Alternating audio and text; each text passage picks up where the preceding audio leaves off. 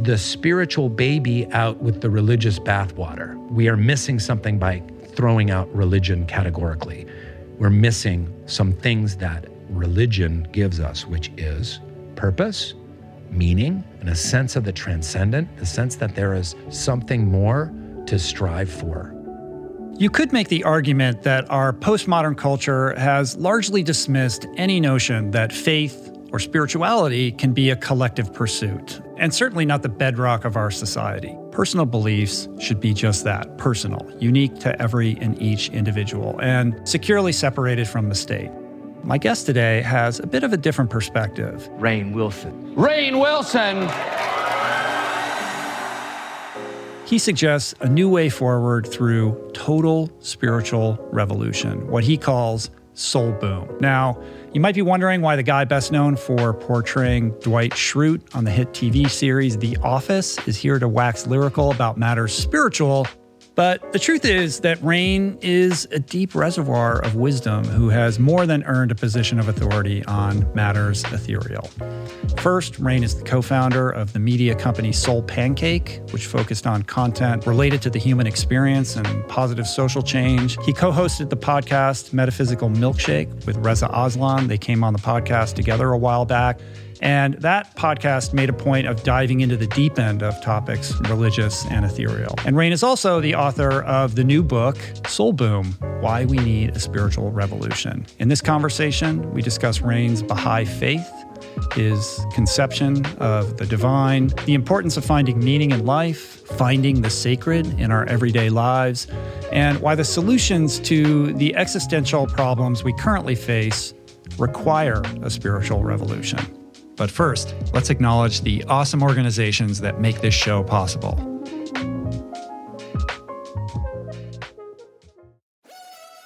We're brought to you today by On. I am a total gearhead. I love researching the latest technology for the sports I enjoy. And I've learned that people often overlook apparel. But what you wear isn't just clothes, it is, without a doubt, technology technology that can make or break a performance. And I can tell you, after spending two full days meeting with the apparel wizards at On Labs in Zurich, that On is innovating in this space like no other with next gen premium fabrics and just this heightened level of sophistication and precision and testing and development and intentionality previously unheard of that puts them just miles beyond the competition. I've been rocking On's high performance running apparel, including the long tees, the weather jackets, even the climate jacket, all super lightweight, tailor fit, built to move, and just gorgeous to get you out and get it done in fleet-foot comfort no matter the weather. I'm super proud to be a brand partner with this impressive team. From increasing product sustainability to improved energy return and impact protection, truly Swiss innovation at its finest. To get you moving, On is offering an exclusive 10% discount. To redeem, head over to on.com slash richroll and use code richroll10 at checkout.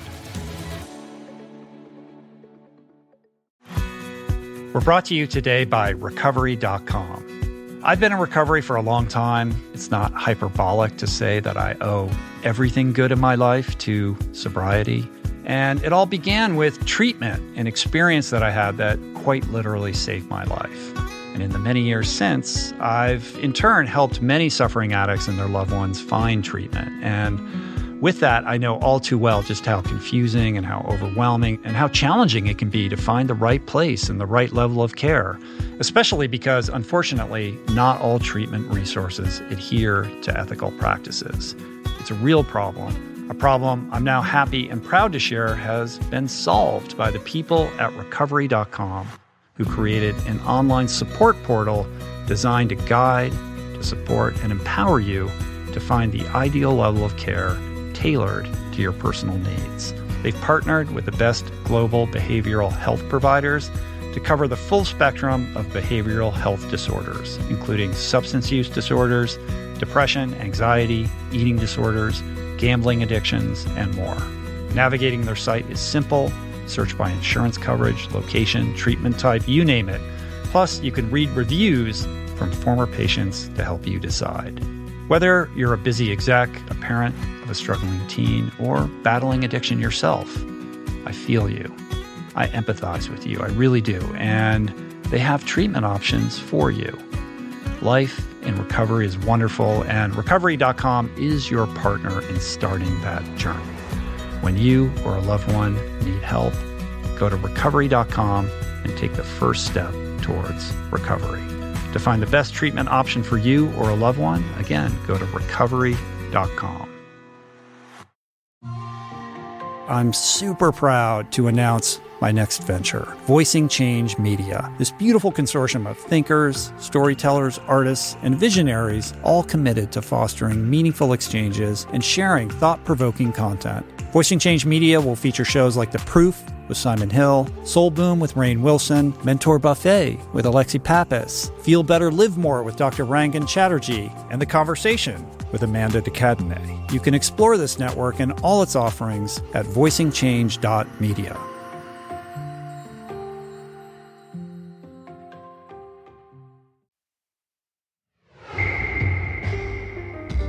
Okay, enough. Let's uh, let's do the thing. This is me and Rainn Wilson. Well, great to see you, man.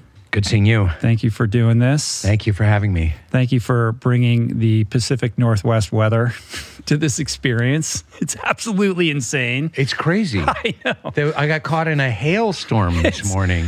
It literally looks like a different place where we live right now. And I I've lived here since 96. Okay. I don't know how long you've lived here, but I, I don't I don't remember it ever Never like this. remember a colder, wetter, crazier winter than Right. this. I mm-hmm. was saying to my wife because we're both from the Pacific Northwest, it feels like like the Olympic Peninsula. Yeah. like Neah Bay, Washington. It really does. Walls of like dark green clouds and like rain every other day pouring and uh, it just it's it's rainforest weather. It's crazy. It really is, and and for people that that aren't familiar with Los Angeles, I mean, we live in a desert, and and there's lots of out where we are. There's lots of kind of low hanging mountain ranges that are typically brown Yep. and kind of just scorched by the sun, and the emergence of green feels like this sort of weird avatar esque, Yeah. know, kind of Yeah. parallel universe that we've suddenly found ourselves in. And it just reminds me of, of again, you know, kind of going to the heart of some of the things you talk about in the book, like the regenerative nature of the planet. Like left to its own devices, it finds a way and it's repairing itself in real time. And it's amazing to see how green these hills are right mm. now. Mm. As much as I am over the rain and kind of am pining for the sun right now, mm-hmm. it is kind of a spectacular sight to behold. It is. It is. I, I hate to get. I hate to turn this conversation a little dark, but I was reading this article on climate change, and they were talk. They were putting this weather system in the context of global climate change in terms of greater droughts and greater flooding. Sure. So it's just more. It's certainly indicia of something awry. Yeah. Yeah. Yeah. Because we had a nine year drought with hardly any rain at all. And then, uh, and now just a, like a biblical deluge. I know. So we're not going to get too dour too quickly, you know, because you you you strike an optimistic tone. Uh, you know, I love the book. The book is great. I, I read the whole book. I love it. Thank you. Um, I can't wait to talk to you about it. And uh, there is a you know a, a- certainly a core of of hope and and optimism that kind of provides the underpinning for all of these thoughts as you kind of canvas spirituality and religion and our place in the world and how to you know uh, think about and approach solving some of the giant problems that we face right now Yeah, what I wanted to do, and it was a it was a big swing. Uh, yeah It was kind of bold. I'm not sure if I succeeded, but I wanted to re-explore and reinvigorate uh, spiritual ideas, and I wanted someone. I wanted a reader, whether they're a born again Christian, whether they're agnostic, whether they're spiritual but not religious, whether they're atheist, to just kind of look at the panoply of spiritual ideas in uh, in an exciting new way through kind of some new lenses of, oh, I hadn't thought of that before. Oh, that is interesting. Or, or there is there is a way to take a, a spiritual perspective on partisan politics. You know, that spirituality is not so many people view spirituality it's such a weird word i even i hate it coming out of my mouth. Sometimes i say spirituality is like oh because to so many people it uh, connotates is that a word?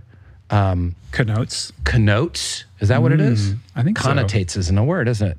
It might be listen to me i don't even know what i'm talking you're the about. author i know i should know these things Um, now I, I, I, went to, I can't tell you how many times I went to thesaurus.com to look at, yeah. to look at words. Always reliable. Um, to so many people, the word spirituality connotes a religion, an existing religion.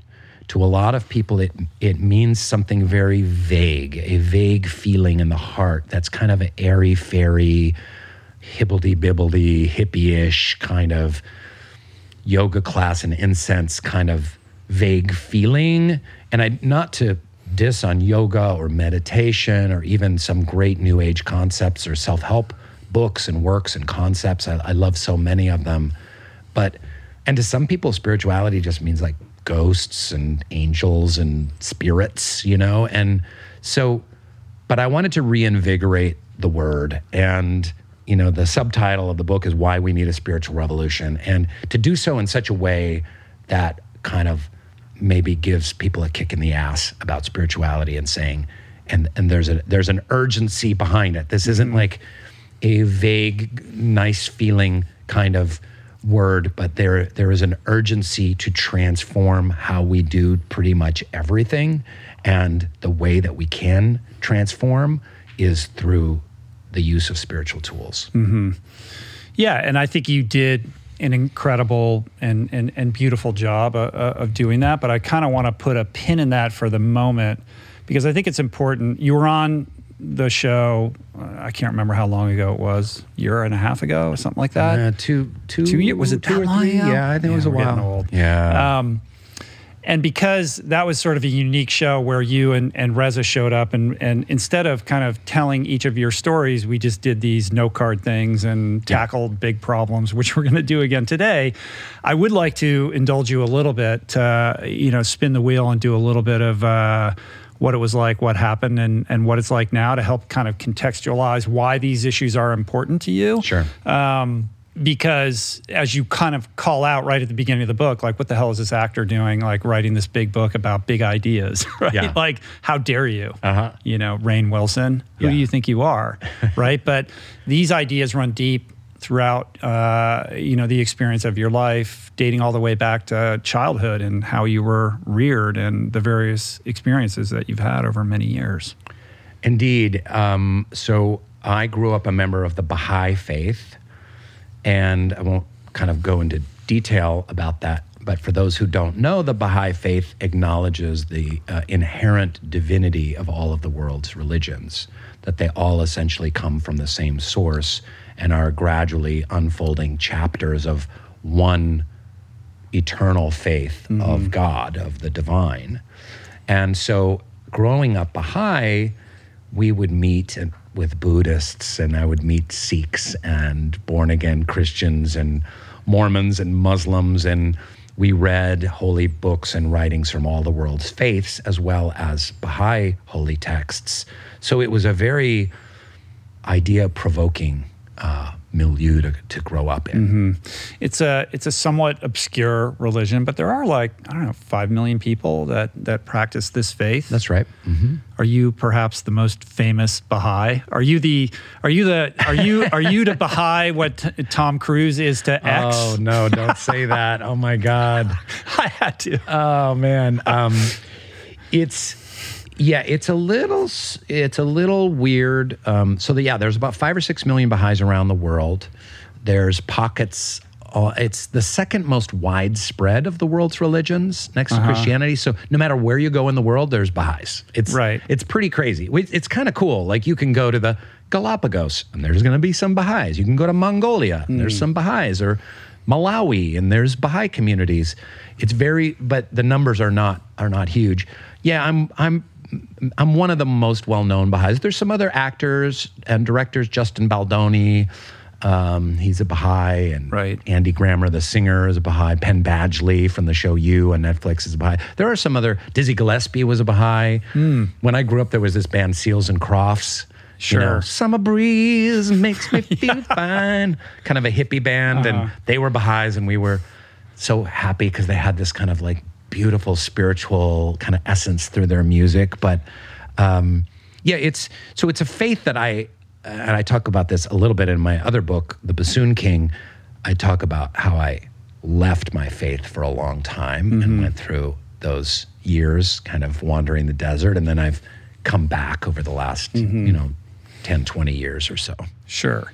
Um, as as every good kind of spiritual seeker is wont to do, right? Mm-hmm. Uh, we have to we have to we have to venture away to come back and we have to figure these things out for ourselves yeah. and endure our own kind of challenges and, and and crises and and you certainly allude to that you know in the book and I'm interested in in you don't have to be specific about it but you know as you kind of emerged out of the cocoon of how you were brought up and went to New York City and started getting into you know theater and acting what it was that drove you back to the need or the desire or the drive to search for something more meaningful and, and, and grounding, like a you know a guiding principle in your life that that you know kind of wended you back to your faith. The author Julia Cameron, who wrote The Artist's Way, she wrote, "I came to spirituality out of necessity, not out of virtue. And that's how I would describe my path. So mm-hmm. when I left the Baha'i faith, I was in my 20s, I was in New York City, and I wanted nothing more than to be an actor. I just wanted to be a bohemian downtown actor. I was going to NYU, living in the East Village, and I really cast aside morality. I didn't want morality over my head. I wanted to have sex with my girlfriend and not feel guilty about it. I wanted to drink. I wanted to try drugs. Um, I really kind of, let me put it this way I, I drank the Kool Aid of contemporary society in thinking that religion was of necessity something that was for grandmothers and for fearful people that needed like a big daddy god to protect them. So I jettisoned anything and everything having to do with religion at that time. Um, that was great for a few years. Mm-hmm. It was it was really awesome, and I had an amazing time. Uh, I was working as an actor. I was living my dream for a nerdy suburban boy from Seattle, and I'd never known a single professional artist in my entire life. Anyone who had ever gotten a paid a dime to make art. Here I was, like acting in plays. And yeah, I was only getting like $375 a week, but I was like, I was in plays and I was in New York City and I was working with some great theater directors and uh, had a great group of friends and I and I dove into the study of of acting and, and the making of art and it was fantastic. And you know, to to fast forward about like why was why did spirituality become a necessity for me? Like what I was dealing with at the time we didn't have a name for in the 90s, which was a mental health crisis. Mm. So I started to have anxiety attacks um, that would leave me crippled on the floor in a pool of sweat. I would have them sometimes on the subway, especially if the subway like was paused or stuck. I lived way out in Brooklyn, like before Brooklyn was the Brooklyn yes. that we, we know now. I was yeah, out yeah. past Williamsburg near Brownsville in an abandoned beer brewery because I lived there. I was squatting there essentially. And when the subway would stop, like under where the river was, and I would picture the river above the head of uh, over my head in the uh-huh. subway, I would start to have a meltdown on the subway and I would start sweating and I would just hoping people aren't noticing, like just sweat pouring off my face. I would start shaking. I would have to hold myself. And I got really, really depressed for long periods of time. Um, and I was using more and more alcohol and drugs. And this combination of anxiety, depression, and then what I realize now was addiction. And I cycled through I had my pot phase, I had my coke phase, I had, you know, and and alcohol all through uh, mm-hmm. kind of an alcohol saturated decade. I was lucky in the sense that um, because I'm in recovery now, but I was lucky in the sense that I, I wasn't a blackout drunk. I, I didn't I wasn't I wasn't waking up in a pool of my own vomit somewhere or something like that. But I I recognized that I used it on a daily basis to medicate my own anxiety. And I was deeply, deeply unhappy.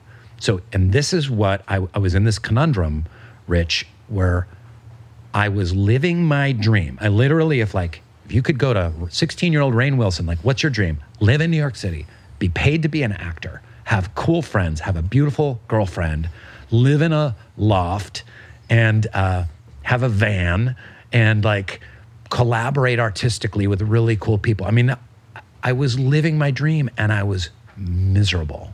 And so that's when, and, and that was before I went into any 12 step programs.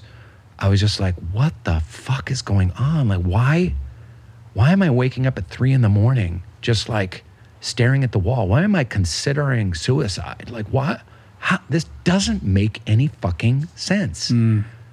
It, it doesn't make any sense. Like, I'm living my dream. Mm-hmm. This is what you wanted, asshole. Why are you so ungrateful? So that started a long, slow process of me reinvestigating faith, God, and religion because, in that, again, out of that necessity, it was kind of like kill yourself or investigate spirituality or reinvestigate spirituality. But I didn't want to do it the way my parents would have me do it. I knew I needed to do it in my own way. So I mm-hmm. cleared the decks and I just started at ground one like, d- is there a God? Do I believe in God? I'm in my late 20s, living in Brooklyn with my girlfriend, depressed and anxious, medicating myself, drinking every day. You know, let me let me go on this journey. Sure. And as a good Gen Xer, I think we're about the same age, right? Yeah, I'm uh, 42. Yeah, I'm. Okay. I'm kidding. Yeah, me kidding. too. Uh, you know, the the the sort of uh, ethos or or or kind of sensibility of our generation is is a proclivity towards cynicism, irony, everything sucks. Not really nihilism, but just sort of uh, you know a general kind of disinterest in a lot of the things that the culture or the generation that preceded us prioritized. Hmm. And certainly religion and spirituality, despite your upbringing, were not only uncool, but you know, just not, you know, part of the fabric of like our age group. Yeah. Right. So it's not like to me as somebody who's your you know you know age peer like of course like you move away from home and you distance yourself from all of that. I moved to new york city too. Like i totally get it. Um, but the interesting thing of you not only deciding to you know embark on this spiritual odyssey but then to find yourself returning to the very faith that you know was was part of your upbringing to begin with is is super interesting Yeah, it's kind of like The Godfather. Like, what's that famous line? They, I wanted to get out and they pulled me right back in. yeah Uh, that type of thing. The Uh, Godfather meets some sort of postmodern Gen X Siddhartha exploration with a little Joseph Campbell mixed in. That's perfectly said. And by the way, I love the way you summed up Gen X because I had never heard someone sum it up in that way. But and there was this also this weird thing about our generation, isn't it interesting about this whole idea about selling out that people Right. just don't have these days? Oh, not no. We're Like, if you were to people are celebrated for like good for you for creating your tequila brand or whatever it is. Yeah. I if, if you were to go, you're the famous Rich Roll, ultra marathoner, nutrition, vegan, wellness, health, spirituality expert. And if you were to go on a do a commercial for like cereal bars from, you know, Procter and Gamble or something like that, like these new, like people would be like, yeah, you go, cash Right. it in. I know it's so strange. And but we really were like, oh, if a band sold more than like hundred thousand albums, they were they sold out. Nirvana sold out. Mm-hmm. Yeah. Bleach was their best record. right like how dare they? yeah let's let's talk about sonic youth and you know kind Yeah. of live in the diy sensibility and anybody who breaks out uh, you know god forbid So there were great things about that, but like you said, there's also bad things where, um, you know, it gets too precious, but at the same time, nowadays it, it, it's true. Like you can, you know, just rampant camp, capitalism and, and selling out is, Mm-hmm. is lauded. Anyway, putting that aside. So, yeah, this Joseph Campbell esque journey of mine was very interesting. I think in the back of my head, I always knew I would probably come back to the Baha'i faith because of all of the world's faiths. It's the most, I find, the most kind of inclusive of a wide range of ideas. Like the idea of me becoming a, a Buddhist or a Christian or a Muslim or a Sikh or something like that would it would have been a much smaller slice of the pie. Whereas the Baha'i faith, because it's inclusive of all of those worldviews, um, it, it you know it's it, it feels more arrived in a way. But I had to start with that essential question: Do I believe in a God? And and that took me years. Like, and I and I really um, dug deep into that. And I would talk to my friends, and it was very interesting because they would all say, um, I would say, "Do you believe in God?" and talk to my artsy Gen X friends. And at that time, very few of them were straight up atheists. Very few kind of said, "No, I don't. I think there's just the universe, and we're just atoms, and it's all random, and that's it." Very few people said that. Most people were like, "Well, I believe in some kind of energy force out there, but I wouldn't call it God." So they were struggling with this idea of like a daddy Santa Claus bearded white man God on a cloud looking down on us judgmentally. Uh, certainly, as we all should struggle with that idea of a God and, and discard it immediately. Um, and then I started reading, I talk about this in the book a little bit. I started reading uh, Native American spirituality, a lot of books about it. And that's when the light bulb went on because the, the in, indigenous North American view of the creator is so rich and beautiful and deep and inclusive and just profoundly poetic and moving that it's it's hard to dispute. Hmm. So in the in the Lakota tradition, Wakantanka Yeah. means the great mystery. And I remember at like 27 or 28 having a conversation with my friend. I was like, I don't know if I can believe in God, but I can believe in the great mystery. Yeah, this idea that that God is not a bearded man, but is more like a pervasive energy that that it- it's not it's not like a who, it's like this thing that surrounds us. And that that that Sioux idea that you explore in the book is super interesting. It's like uh, what did you say? I, I wrote it down in the notes, but um, it's not a um, it's not a what, but it's uh, what did I do? What did, I wrote it down. I can't find It's it a right now, how? of course. Yeah, it's a how, right? It's less God is less of yeah. a Yeah, it's it, God is a how, not a what. And you explain this idea like the analogy you use is think of God as like the internet where where Wi-Fi is the Holy Spirit and computers are our souls. So it's this like diffused energy that mm-hmm. exists everywhere mm-hmm. from which we are not separate, which mm-hmm. is a distinct departure from the notion of the the monotheistic you, you know God that's like sort of peering down upon us as a separate thing. the theologian David Bentley Hart um, talks about most people's conception of God, and when when atheists talk about not believing in a God, what they're describing is a demiurge. And this word demiurge is really interesting. It's like it's like a Marvel character. It's like this all powerful Yeah. being among other beings that has the power to create worlds, that is looking down on us, that can cast thunder and can cause miracles and can look into your mind and read your thoughts like Dr. Xavier, you know, from the X Men. And um, so getting away from anything demiurgical toward, I also describe God uh, in a parallel to some larger forces like beauty or the concept of love. And you might say, well, I don't know if I can believe in God, but I certainly believe in love. And, you know, we can be shown that love on a brain scan lights up certain areas of our brain and, and it's there from a behavioralist point of view to help us create families and, and, and propagate the species. That's the only reason it exists.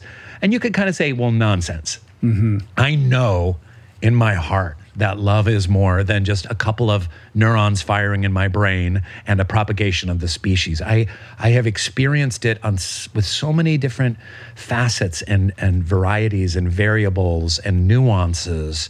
And I've experienced it holistically and I've and from my wife and when I held my child in the hospital in the in the hallway in Van Nuys at three in the morning and I I experience it when I'm in nature and so that experience of that force of love is much more akin to what I hope people will think of when they think about God or the divine, less uh, as some kind of being among other beings that has superpowers. Sure.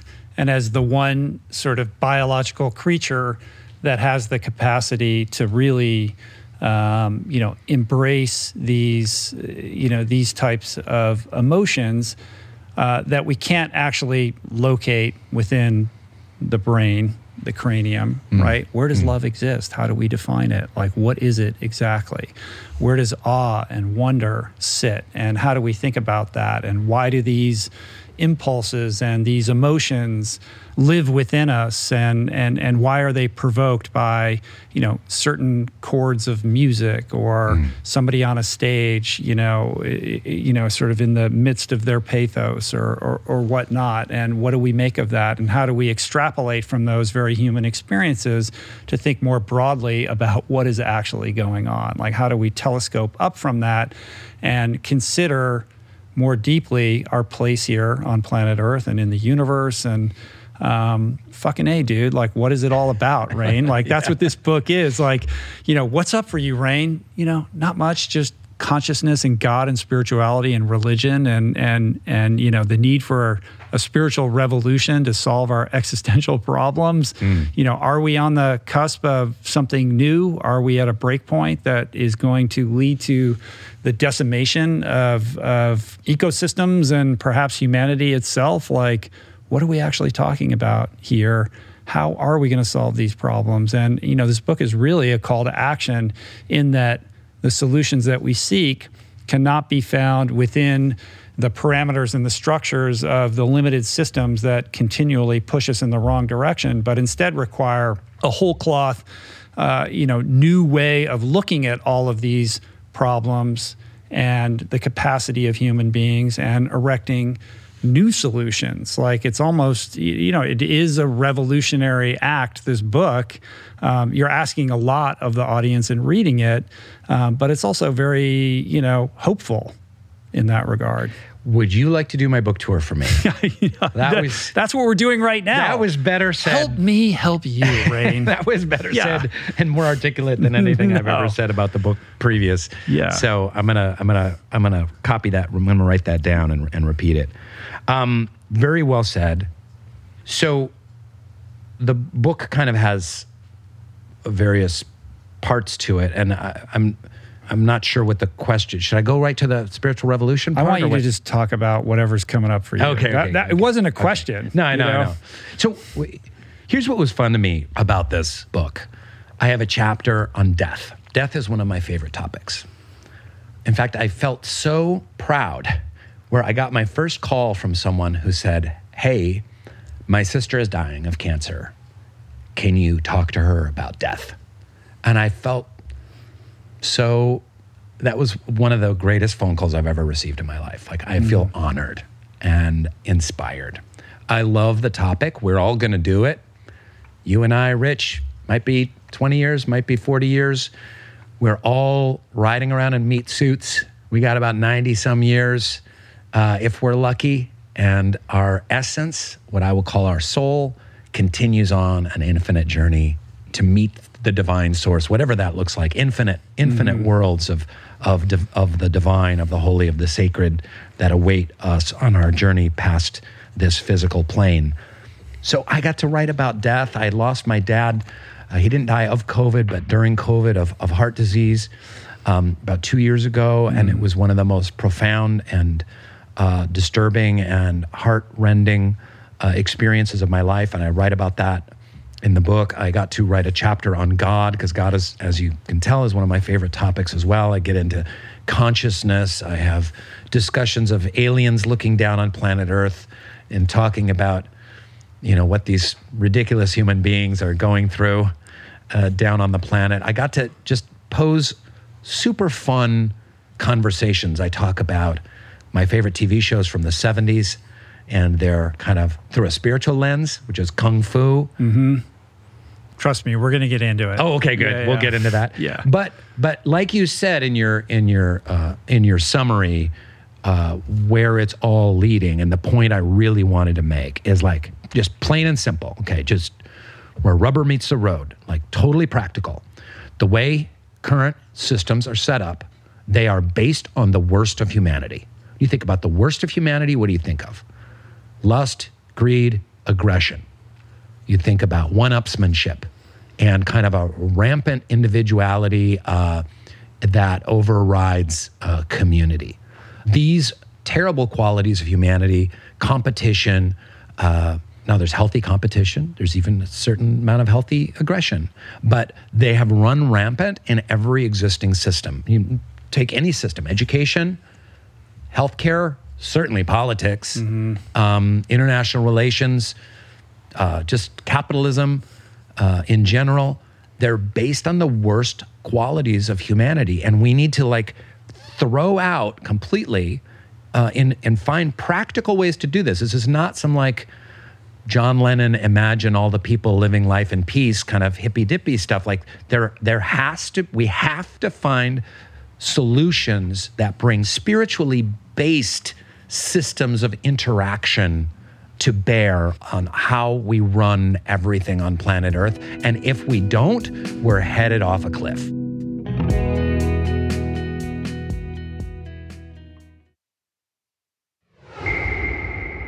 So, right now, we tend to address the problems that we have with band aids, whether it's campaign finance reform or gerrymandering or healthcare reform, what have you. Um, these are all sort of small, short term fixes that are blind to the dysfunctional underpinnings of the system itself, right? So, short of a complete revamp, a social and spiritual revolution that allows us to kind of deconstruct and dismantle the systems themselves, they will continue to perpetuate and drive us, you know, towards the edge of that cliff because they're they're premised upon these predilections of humanity which are you know not great as you mentioned you know greed power lust uh, this zero sum game mentality Yeah. comp, you know the worst of competition that are pitting us against ourselves and uh, you know basically in so doing alienating ourselves from the beauty of our innate humanity and the unity that we share, like our inability to actually see and embrace the fact that we are all one and that what we share and who we are is much more alike than what differentiates ourselves. Yeah. And we're just quibbling over bullshit as we, you know, sort of accelerate towards the precipice of this cliff. This is what's happening. These problems are ranging from small to extremely existential, um, and yet I can't help, even in you know, you know, kind of the the, the beauty of what you propose in this book. Um, it's hard for me to be optimistic about our capacity to get our shit together uh, and and not only like see and identify this, but actually take the actions required to deconstruct and then reconstruct the systems that would set us on a better path. Yeah. Um, you brought up a lot of things. Let me get to a few of them. First, let me start at the end with the optimism. Uh, I get it. Um, it's very hard for me to remain optimistic as well. And I do think, and I use the analogy of like a teenager having to go to rehab, like humanity is in its teenage years. Humanity right now in its development is literally like 16 and a half, thrashing around, kind of, it's kind of following its worst, most base impulses and, you know, using opioids and oil and materialism and consumerism and the narcissism of social media to kind of, uh, hit bottom. Yeah, fuck you, and hit bottom and needs to be carted away to rehab and go hiking around the mountains of Utah for a while. Right. But what is that bottom? Like, how far does that elevator have to go down, Rainn, and we before we, have that reckoning? And we hope that it's not a nuclear war, Yeah. and we hope it's not a breakdown of all societal structures. We hope that we're able to kind of like hit a soft bottom and not a hard bottom, to use a uh-huh. 12 step parlance. But, you know, look at Rwanda, for instance, uh, underwent one of the uh, most gruesome uh, atrocities of carnage in human history. And now, you know, the way that they have uh, the tribes there, the Tutsi and Hutu, have have have healed um, the conflict and the the way they have set the economy uh, forward, and the way women are used in politics, and kind of uh, there's been a profound sea change and shift in how that country works. So you brought up a great point. One of the things that I stress again and again in here is about politics. One of the things that is my personal pet peeves that I hate more than anything is partisan politics. Because partisanship is immediately like, how much money can I raise? How much can I denigrate the other party? How much can I try and assert uh, power and control over them at all costs? We have stopped seeking solutions to really difficult problems, and everything becomes polarized. Yeah, it's not solution oriented at all. It's about throwing grenades at the other side. Yep. It's about owning the libs or pointing out, you know, the stupidity of the other side, quibbling, uh, you know, at the cost of actually solving problems. And that's really a systemic ill of, uh, uh, you know, of the greater structure, right? Like part of it is driven by, you know, kind of maybe what's wrong with human beings. Like we're we're sort of you know we we like we get activated by that sort of discourse, and certainly social media amplifies all of that, and I think is exacerbating this problem. Um, but we need systems and structures that that incentivize and bring out the best of us as opposed to the worst of us. And I feel like that's the pivot that you're speaking to in the book. Well, I so in partisan politics, um, you you talked earlier about band aids. People are like, well, we need a, you know, we need twenty Supreme Court justices. That'll solve the problem. We need campaign finance. Reform. That'll solve the problem. You know, we need less gerrymandering. That'll solve the problem. It's a, we are looking for these fixes, but the entire system is based on fuck you. I'm going to own you. Let let me say this for an example. When there are debates, what's the headline the next day? Who got in the best zingers mm-hmm. against the other person they were debating? Oh, Kamala Harris got this incredible zinger in. Joe Biden did this zinger. Oh, Donald Trump really took down Hillary Clinton there. Like, that's how what we're celebrating?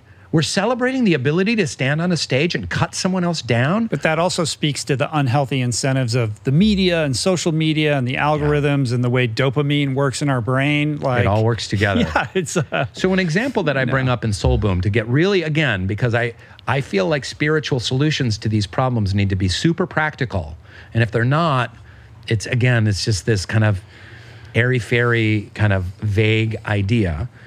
I use an example from the Baha'i faith. So in the Baha'i faith, it's a there's no clergy. It's all democratically elected. So here we are in this suburb outside of LA, in this particular suburb. I don't know if you tell people where you record this. Um, top secret. the uh, there is an assemb- every year the Baha'is elect an assembly of the nine most spiritually mature people to guide the community. Right, every year we and we do this silent ballot, prayerful. We meditate, write it down, put it in slip and paper. You don't know who did it. We've got tellers. They tally it. There's no yard signs. There's no campaigning. There's no mm-hmm. fundraising. Now, you can say, well, that's fine in a small religion of a, you know a couple hundred thousand in the United States, but how would that work? Well, let's say this small suburb out of here in LA decided one day, hey, we're sick and tired of toxic partisan politics. So, this suburb, here we are in Thousand Oaks, California, we want to do things differently. We want to have an election, and we're going to meet at this high school cafeteria, and everyone from the community is going to show up, and there's going to be no campaigning, no yard signs, no money. No money is going to change hands. Not about money. It's not about power. And in the city of Thousand Oaks, we're going to think of the nine most maybe not spiritual, but let's say wise, mature, and selfless public servants we can think of. We're going to write them down on a piece of paper and we're going to find the people that tally the most votes and we're going to ask them to serve one term of one year, three years, five years, whatever it is, to selflessly serve to meet the needs of that community. Now, can you imagine doing that on a small scale? Maybe you can imagine that in a small town. Maybe a tiny town in Iowa decides to do that, let's say, and then it spreads. And then you could say a county could do that or a state could do mm-hmm. that. Could we eventually do that in a way? I, I think we could. It might sound pie in the sky, but wouldn't that be such a better alternative to the to literally the hundreds of millions of dollars that are changing hands every year, money that could be used for social benefit and instead is used for campaign ads that no one under 60 listens to anyway and they play on repeat on Fox yeah. no- News and MSNBC and during, you know, infomercials. Like it's an insane amount of waste and money and corruption uh, perpetuating a broken system. Yeah, I, I mean, I, I, I love it, and I also can't help but think perhaps that is a little pie in the sky because humans are our own worst enemies. And I imagine the guy who's like, yeah, I know what Rainn's saying, but I know if, if I elect this guy, he's going to let me, uh, you know, sidestep regulations and build that fence in my front yard that right now the city's not letting me do. And he told me secretly that if I, you know, like workarounds, sure. right? Like, we are, you know, we'll always devolve to, you know, self-interest. And I think perhaps that speaks to, you know, something I want to explore with you, which is, you know, perhaps uniquely American, which is this idea of rugged individualism. Like it's really about me and what I want to do and like my liberty versus the responsibility to the collective. And you kind of couch this in, in, in a really great analogy uh, that, that I love because I'm your age, which is Star Trek versus Kung Fu, right? Uh-huh. Now, as a child of the 70s, when I think back to my childhood, I think of you know banana seat Schwinn bikes and Virginia Slims and and brown refrigerators and you know all the greatness that the that the 70s gave yeah, us. Yeah. Uh, but perhaps the greatest gift of the 70s, you know, at least for me as a nerd, a fellow nerd, maybe not as much of a nerd as you, but uh, I was a rabid Star Trek fan and just l- less of a Kung Fu fan. We'll get to that, but Star Trek was my jam. Yeah. I was the guy who went to Star Trek conventions and wow. like the whole thing, right? Hardcore, yeah. Um, and, and even now, maybe it's that thing when you're at a certain age, like stuff becomes indelible and you irrationally fall in love with it and still think that it's the greatest. But the original William Shatner Star Trek uh, was so beautiful. And I, I loved how you talked about it in the book because what it did was it really grappled with like big social issues and did it in a really entertaining way mm-hmm. right mm-hmm. and and that was it, in the book you sort of say well this is the collective spirituality um, that we need to sort of consider more profoundly. And then in turn, Kung Fu being uh, an example of rugged individual spirituality, like the internal development that we need in terms of a spiritual revolution. And you posit this idea of merging these two sensibilities individual uh, spiritual evolution and a, a, you know a true kind of prioritization of the importance of of you know collective responsibility mm. and and and and responsibility to kind of elevating the whole that is missing from our current culture. So maybe mm. riff on that a little bit or explain. You summed it up perfectly. I think the spiritual journey in contemporary society is very much the kung of the kung fu variety. So in kung fu, for people who don't know, uh, Kwai Chang Caine uh, is a Chinese Shaolin monk. He's actually, uh, I think he's half Caucasian in the show. Originally, right. it's cast a white white guy. Yeah, we should note the racism of the show, which was invented by Bruce Lee. They stole the idea yeah. and cast a white guy uh-huh. uh, in the show, which was just horrific. But nonetheless, the show was brilliant. And David Carradine, who played Kwai Chang Caine, who studied kung fu and spirituality in the in a Shaolin monastery in China. He goes to the Old West in the 1870s, 1880s, looking for his brother. So he's on this quest to find his brother. And he's taking his wealth of knowledge from his background from the Shaolin Monastery. With the there's flashbacks to these beautiful monks that are teaching him the, you know, you know, be supple, be supple as the willow tree in the wind, you know, kind of concepts. And he's taking that into a racist, aggressive, uh, violent old west. And every day he's on his path meeting up with some racist cowboy. And there's always a couple of good fights and some kung fu fights there. But he's also, most of the show is kind of talking about concepts of forgiveness and healing and acceptance and compassion and some of these, you know, profound and universal spiritual ideas. So, for most contemporary Americans, at least in secular cities, that's what a spiritual journey is considered. That what do I do? What are the tools that I use at a yoga class and my meditation and my reading and listening to Eckhart Tolle, who I love? Um, you know these these spiritual guides and teachers along the way. We've got you know Rumi on Instagram, and we try and make ourselves better people. We try and incorporate divine qualities in our lives. We try and find peace and surrender and serenity in our daily lives. And as we go out into the milieu of modern life, stuck in traffic and horrible bosses and backstabbing fellow employees and and and screwed up teenage kids that are are lost, and we're trying to use what we've learned in, in our on our journey uh, to make ourselves better and kind of and and stay on the path. So that's one side of mm-hmm. spirituality and it's a very important one right? And that's it's the spirituality we nurture in the garden of our hearts and we take with us on our daily journey. But star trek to your point i see as a metaphor for a larger spiritual context which is that humanity when star trek begins has had a giant war and they came together after this giant World War III. They don't really talk about what that looked like, but it was mass decimation.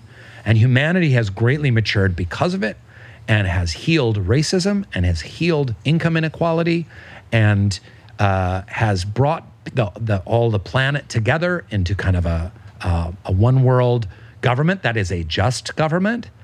And they are then able to focus on technology and healing. There's no poverty at home, no one is starving. And they're able to go explore outer space, seek out strange new worlds. And humans seem to be liberated from their base in- instincts somehow. We're not quite sure how that happened, but it seems to be the case. Well, it's kind of the chicken and the egg, isn't it? I mean, if you have a society that's eliminated these kind of uh, building blocks of inequity and injustice, you know, I think it's much easier for our higher natures to flourish. Yeah. And in fact, Roddenberry insisted in Star Trek: The New, Next Generation, and if you notice this and you read about the show, in the Next Generation, there's no conflict at all. Right. So the TV writers Very difficult to create drama. how do you create a TV show when no one disagrees with each other? Yeah. But you never hear like number one or Decker or Worf going, uh, I disagree. I don't think we should go warp four. I think we need to go warp two. They're past. Now, I don't know that humans will ever go past disagreement, but there is what I view as kind of a necessary evolution, a transformation, uh, a maturity of humanity that we are able to connect with the other species of the universe and and but I'm fascinated by what life on Earth is like during Star Trek when they're out gallivanting around uh, solar systems. Sure. And they happen upon certain civilizations that serve as metaphors for social issues that we were that we were grappling with and continue to grapple with now in our times. And you highlight, you know, two of the, you know, the sort of more notable episodes, the, you know, the the episode where half the face the, the aliens half the face is black half is white and you know you don't even realize as a viewer until halfway into it these people that are con- in conflict with each other Yeah. they're on op- the black and the white are on opposite sides of their face and you realize how preposterous that is as a sort of analogy or metaphor for race relations Yeah. you know as as we currently contend with them And let's not forget the first interracial kiss in television history. sure yeah Uh, was uh, Kirk and Uhura. Um, Michelle Nichols yeah, the gorgeous Nichelle Nichols, and Yeah. who I got to meet before her passing. oh you did Yeah, wow Yeah. wow It was, it was legend. Yeah. Um, so, and that did more for for race relations moving forward, race relations than almost any other event on television in, in many ways. Yeah, and and as you kind of aptly point out in the book, it's it's not that the kiss happened; it's how they kind of low keyed the whole thing. Like, yeah, no Yeah. big deal. Yeah, Right. We're, we're all hum- we're human beings. We're, we're of the human race. Right. And so in the book, I'm going to read a little section where you kind of uh, talk about like how these two, like the sort of kung fu sensibility and the Star Trek sensibility, have to come together to you know create the foundation for this new spiritual revolution that you're talking about. And you say, what good is a spiritual path that only enriches our own inner peace while hundreds of millions go hungry. In other words, like the kung fu thing of just focusing on self, right? And conversely, how do we sustainably serve those millions if our hearts are hard, empty, cold, and filled with selfish ego or materialistic motives? How can there be peace without justice? There is an ongoing dance, a conversation between the twofold moral paths that lie ahead of us. We seek personal enlightenment so that we can serve more, have an outward orientation, and help create a better world. And when we undertake this service, we are in turn internally awakened and fulfilled to an even greater degree. Damn, I wrote that. Profound shit from wrote that? like like this Dwight Schrute character. From the guy who I know. Come on, dude. Jeez. Yeah, like how are we supposed to take you seriously? Um, I don't have an answer for that. Um, That's good shit, though, man. thanks. Yeah. Thanks. Yeah. Uh, I, I appreciate that, and um, and I'm glad that that stuck out because I, I view it as like a yin and a yang shape that these two. I try, Rainn Wilson. I try to be a better person every day. I try and be more patient with my wife and my kid, and I look at my character defects. You know, like we do in 12 step programs. I can be really judgmental. I can be impatient. You know, I have I have to work on these and get better. And then I also feel like something that many Americans have lost track of is this idea that, um, you know, Baha'u'llah, the founder of the Baha'i faith, says all men were created to usher forth an ever advancing civilization. So part of our spiritual purpose is to help all of us move forward, whatever that means. Not, That doesn't mean you need to be Mother Teresa. It can mean that at your job as an accountant, you have great integrity and you refuse to backbite about the other accountants.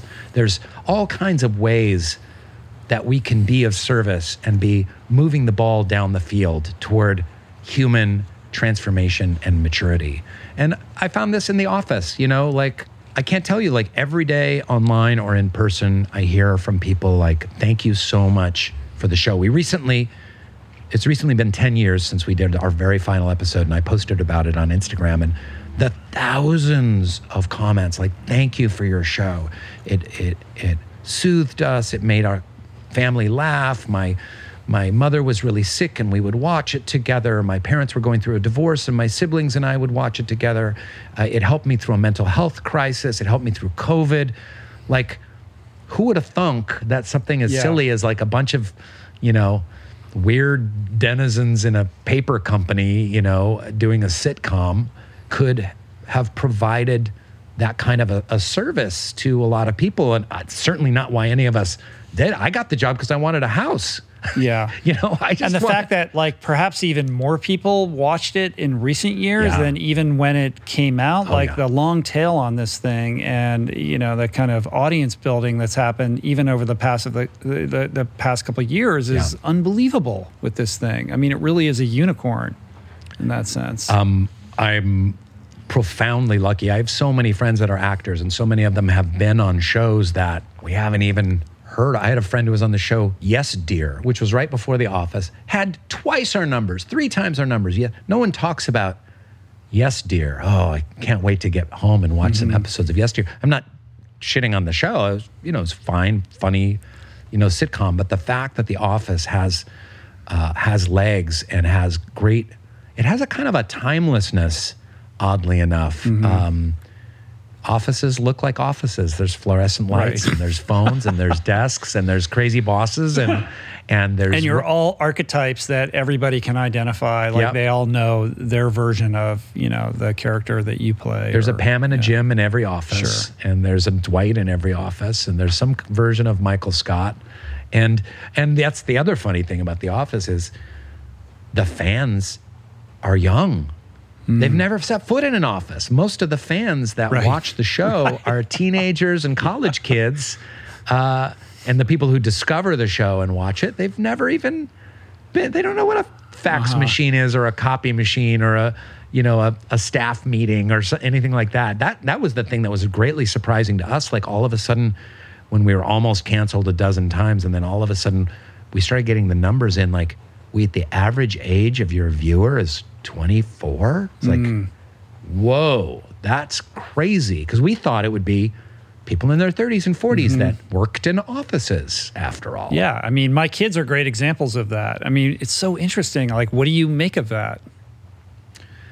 Um, I think you you you you tapped into it. I think it's a um, I think it's the universals of the characters, and it, it is a. I think the office is a, a vision of what working in an office might be, and very often I find people that write online and they say. I want to work in an office like in the office. And like they want to work in like a menial nine to five. And I'm like, no, like no, don't don't, do it. You have You're no missing the whole thing. How Yeah. soul crushing it can Yeah. be. It's not always, you know, Uh-huh. but uh, but you know, going connecting that to the book. One of the interesting things with um, millennials and Gen Z is that for years, when they would ask young people, "What's the most important thing you're looking for in a job?" Uh, they would say, you know, uh, pay, good pay, high status. Like people will think highly of me by having being sales manager or senior executive or what have you. Um, you know, a commute from home, being in the community I want. You know, perks like healthcare, et cetera. There was always this list, and it was the same for decades. Then all of a sudden, we found when I was working at SoulPancake, this digital media company I had, that we found, and it was around 2010, 2012 all of a sudden, like making a difference in the world was shot to the top, like number one, two, or three uh, for millennials and Gen Z. All of a sudden, there was a questioning of, wait, why are we doing this again? I don't necessarily want money, status, an easy commute, uh, and perks out of my job. Like I want to be a part of something that that makes a difference, and uh, I think that's also this is a really lost couple of generations, and I, I don't mean that in a derogatory way, but I think lost in questioning. Uh, I think mental the mental health crisis obviously is just through the roof, and it's devastating. It's something I talk about in the book a great deal. Um, but you do, I, they're going back to hope. I think these younger generations really have their eye on something greater in a mm-hmm. way that we didn't as Gen X. Sure. My son is 18 years old, and my wife said that she found him in tears because he found out that Biden had okayed this Willow petroleum oil exploration in Alaska and opening up a, a national park in, in Alaska for new drilling, even though that went, goes against everything he campaigned for and every promise the Democratic Party made about a Green New Deal and whatnot. And what do you hear? Silence. Silence. He's opening up Alaska for drilling. But if a Republican had opened up Alaska for drilling, the Democrats would be like, ah! Again, the toxicity of partisanship and the hypocrisy of partisanship. My son was in tears over this. And and he also came up to me the other day and he said, Dada, when no one's around, he calls me Dada. If someone else is around, he calls me father. He's like, Dada. I was like, I was like, what's going on, Walter? What's in your heart right now? And he's like, Dada, I'm really upset about income inequality. I'm really, I was re, I was researching it, watching these YouTube videos. Like, the the middle class is shrinking, and the, the haves are getting havier, and the have-nots are getting have-notier, and it's really, really fucked up. I'm very, very upset about it. And we had a long talk about you know, socialism and social programs and how the middle class was initially created in the United States. And so this younger generation, they're very tuned in mm-hmm. to what the world needs. Yeah, that that is a source of great optimism for me because certainly that was not my sensibility when I was No. 18, 21, No. you know, like and the fact that there is this new generation of people who, you know, very much are prioritizing meaning, purpose, impact into the bigger decisions they're making about how to invest their time and what career to to pursue is extraordinary. Yeah. We like to shit on young people and oh whatever, but um, you know that's really beautiful and laudable. And I'm not sure from whence that you know emanates? Like what is the what is the source of that? Is it is it really just a you know a greater objective perspective on what's actually happening where they're looking at it and thinking this is not right.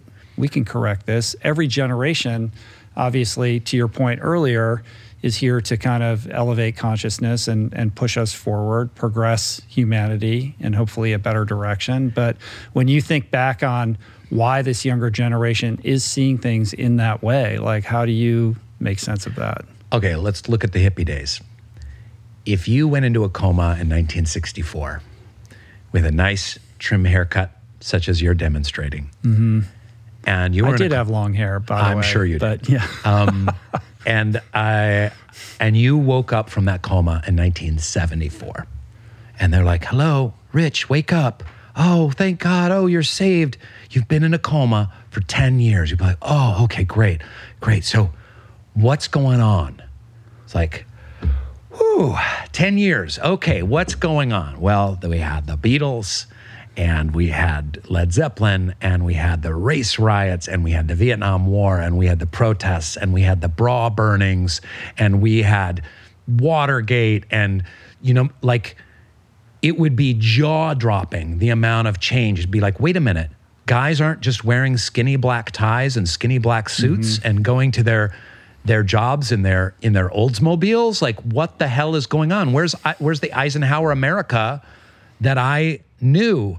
You know, back then, you know, uh, we have you know finally you know rights for for for Black Americans and legislation, uh, kind of putting a nail in the coffin of Jim Crow. Like, it's a completely different world. So I think, and I hope, one of these days we're at a turning point. Now, there were a lot of problems in the hippie days. We all know how kind of drugs and sex got involved, and that kind of everything just moved towards drugs and sex land. And by the mm-hmm. mid 70s, everyone was just getting baked and, and, and loving the one they're with. And we kind of lost sight of like real social change. But maybe we're at an inflection, a similar kind of inflection point. Mm.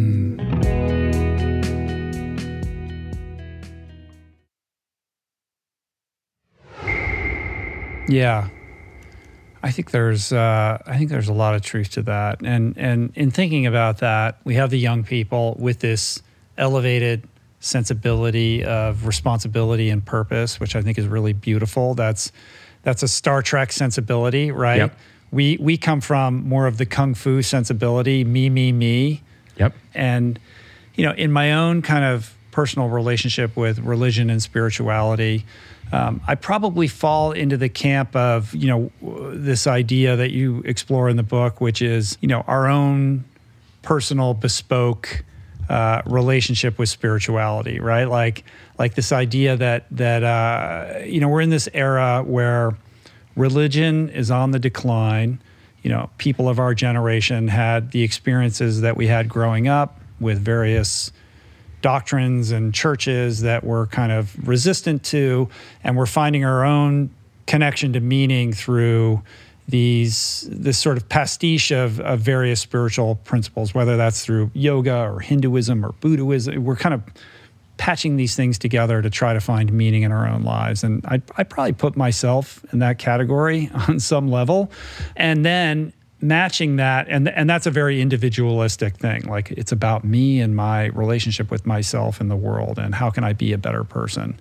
On top of that with the decline in religious traditions at least within the context of the United States we're seeing the rise of the secular guru right? Like you talk about celebrity and sports stars and the people that have sort of supplanted religious figures or leaders mm-hmm. as people that we look to for guidance or mm-hmm. for inspiration.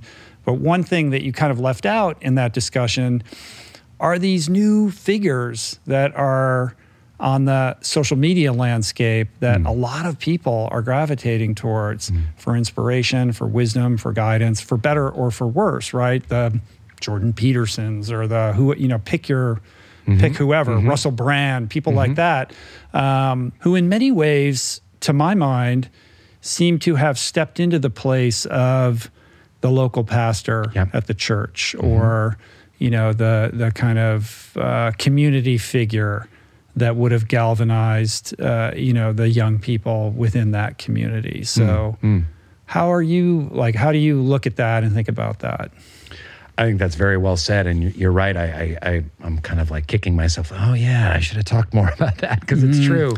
And you look at the veneration that Elon Musk gets, for Sure. instance, and a lot of the Silicon Valley startup kind of guys. Sure, the billionaires and the Yeah, the the, tech, yeah. the the technologists and you know these are demigods Right, in our right. culture.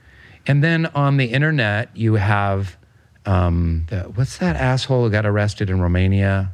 Andrew Tate. Yeah, you've, you have the you have the Andrew Tates who are just despicable, materialistic, sexist, violent uh, idiots, and then you have people that and are, yet have enormous followings of people Yeah.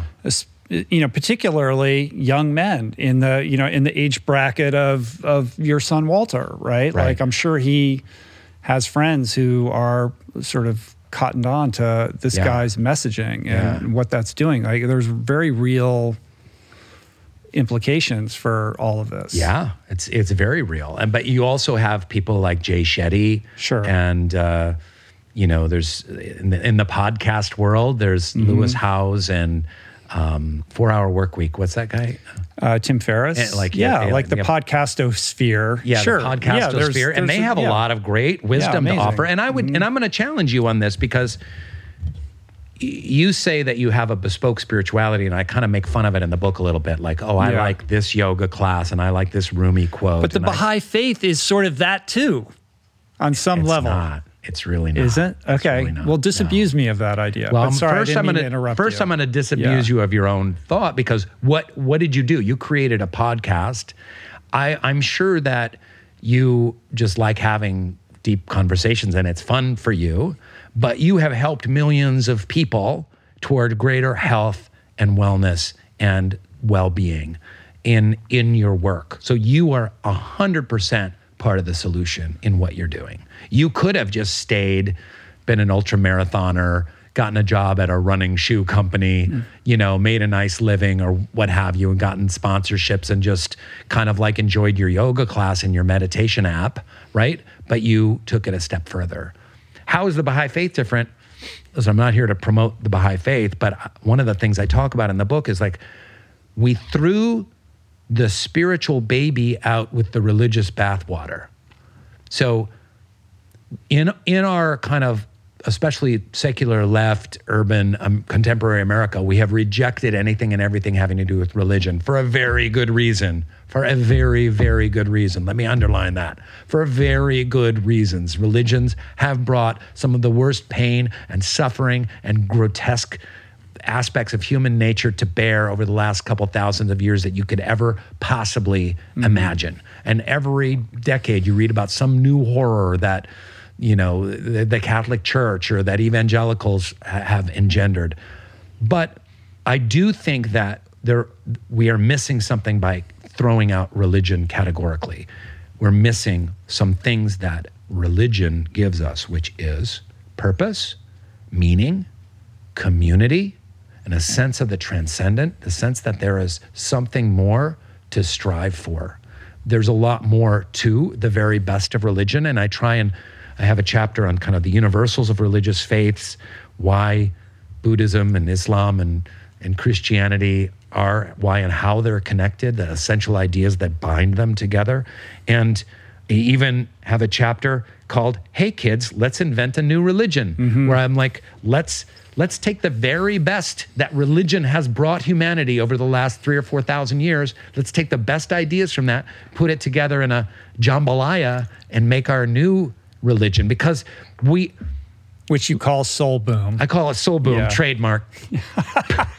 um, but I also refuse categorically to be any kind of guru or leader of the soul boom religion. But I, I posit it kind of jokingly. But at the same time, there are some by throwing out religion, and we see this current mental health crisis.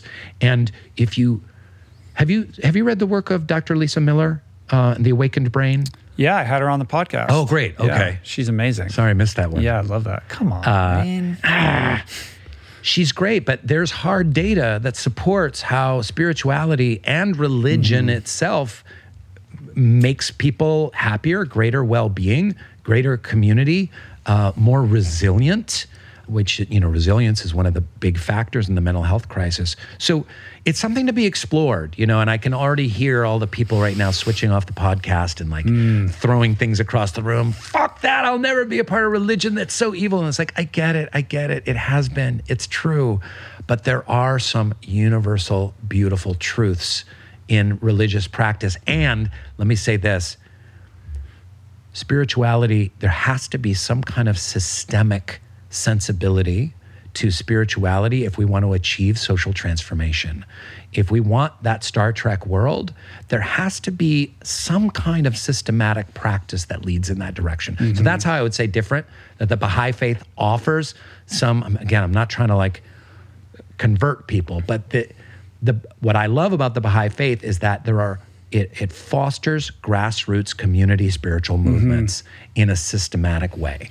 So Right. and I think, sorry, go ahead. People your thought. gathering to pray together, bringing diverse people together, being of service together, uh, children and youth classes that are that are focused on spiritual virtues, divine virtues, you know, the, the very best kind of character and leadership qualities that humanity has to offer. These are ways of building a grassroots community movement that, but you don't have to be a Baha'i to partake in this, but some kind of systematization other than a, like you say, bespoke spirituality, I think is crucial to move Sure. forward. In order to really shift the tectonic plates of, of culture and society and, and you know, progress humanity or elevate consciousness, um, you not only need the revolutionaries and the chaos agents, you need a foundation Yes. and a structure and an organizing principle, right? And over the history of grassroots movements and uprisings, et cetera, the opposition is always much more organized Yes. than the revolutionaries, Yep. right? And Yep. so you see this played out time and time again, and you aptly, you know, very astutely, you know, kind of highlight that in the book, um, which is this idea that if we do want to uh, manifest the change that I think we can all agree that that we need, um, we need to be organized on the level of you know the opposition, right? So how do we do that and not fall prey to the pitfalls of you know humanity's basest nature? And so what do we do? We look to organizations that have figured this out or thrived. Yeah. You mentioned the Baha'i faith that's figured out some version of this.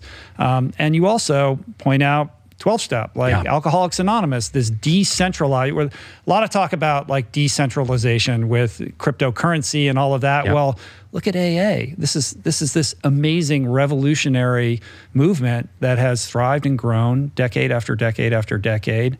Why? How?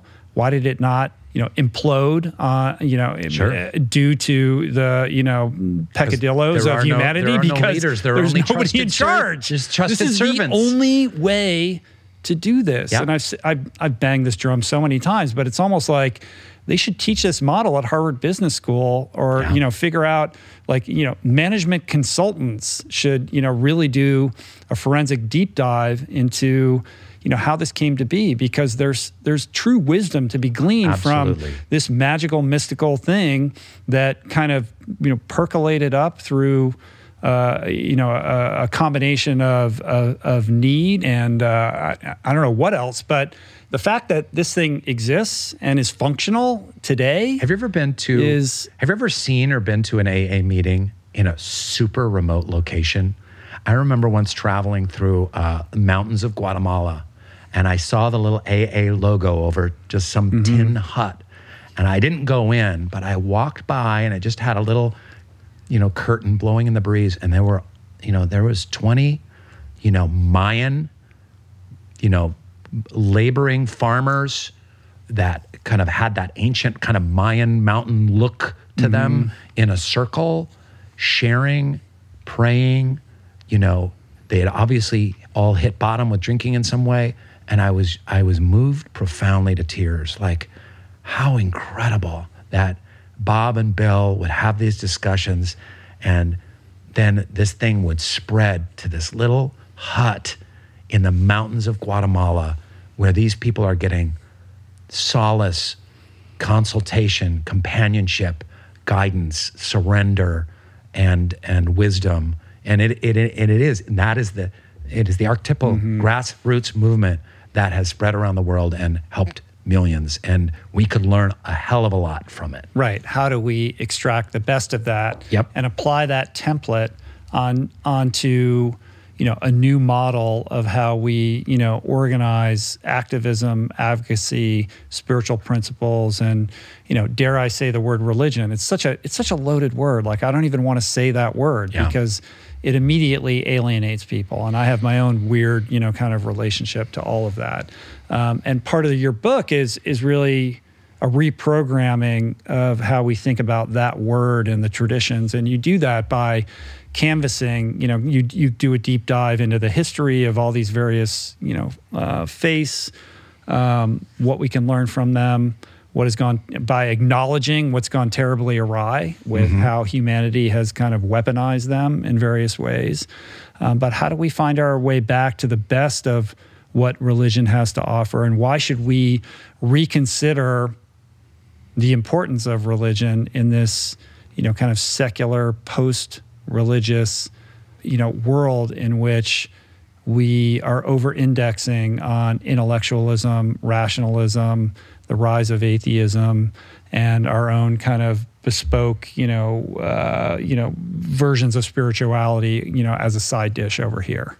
I don't I don't have any answers. I mean, I took a stab at it by trying to invent a new religion. You did, yeah. I, I- don't have any answers. I just I just proposed a new religion in my book, but please don't call me a guru. I will say that I have the seven pillars of a spiritual revolution. You do it here. that you do indeed, indeed you do. um, and they are to write a new mythology of humanity. You know, the current mythology that we have is like dog. It's a dog eat dog world, and one upsmanship, and survival of the fittest, and don't tread on me, and um, live free or die, and this this kind of like.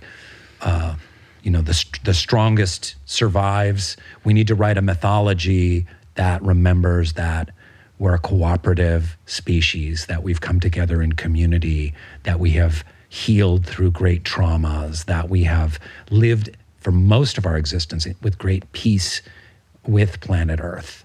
Right, we need to create a new mythology. It's like the, I, I use the Star Wars mythology as a as an example of, uh, you know, how to use a Joseph Campbell, you know, hero's journey. Well, we we can do the same thing with uh, with our human. I'm not going to read through all of them, but But just to pause on that idea for a moment, I mean, that's a big ask, right? Especially in America, where it's all about rugged individualism and staking your claim and your individualistic, you know, pursuit of happiness and your rights and your liberty, uh, which I think overshadows to you know harken back to what we were talking about earlier this this notion of collective responsibility. Like mm-hmm. liberty is only as powerful or as potent as it is paired to the responsibility that we shoulder for the collective right? Mm-hmm. And i think mm-hmm. that that responsibility piece has gotten lost in this conversation and what you're saying is we need to recapture that but it's almost uh, requires an undoing of the very sensibility of the, this this whole kind of American uh, myth or or ideology. Like Uh, does. rewriting that story is not a small task. It's not a small task. Um, I don't know what's a what's a way forward. Um, yeah, I I don't I don't know how to start. I, don't, I don't I don't know. Yeah. I don't know how to start. I mean, I, I think this mythology of don't tread on me, live free or die. Every man for themselves. Pull yourself up by your own bootstraps. We came to America for a very good reason. We were escaping Puritanism, although many of our forefathers were Puritans who wanted to be more Puritan. Right. I- yeah, you it know, wasn't it wasn't hardcore enough. well, yeah, they wanted to be more hardcore. Yeah.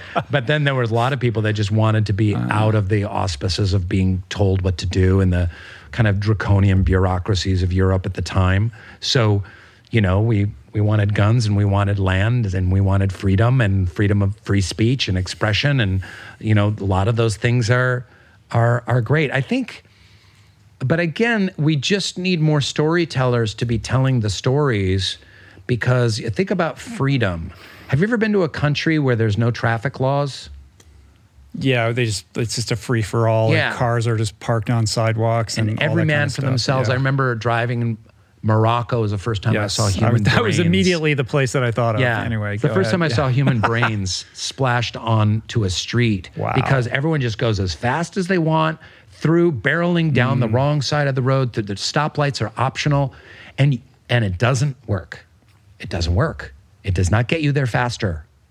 Freedom, there's total freedom in Morocco. So in in the United States and in countries that have traffic laws, we're like, oh, we've got these traffic laws. I don't want to drive. I can't drive 55. I don't want to wear my seatbelt. You know, but these are all for a very good reason, and it actually works and it gets you there faster. And you're we're really grateful for our traffic laws because it works. So. I know that's just a lame, dumb little example, but it's an example of, uh, you know, reinvesting, reinvestigating the word freedom and what that really means. Because freedom, in the context of system and cooperation, is a really powerful force. But freedom just on its own, without any kind of limits and without any kind of morality, for lack of a better word, is uh, is extremely dangerous.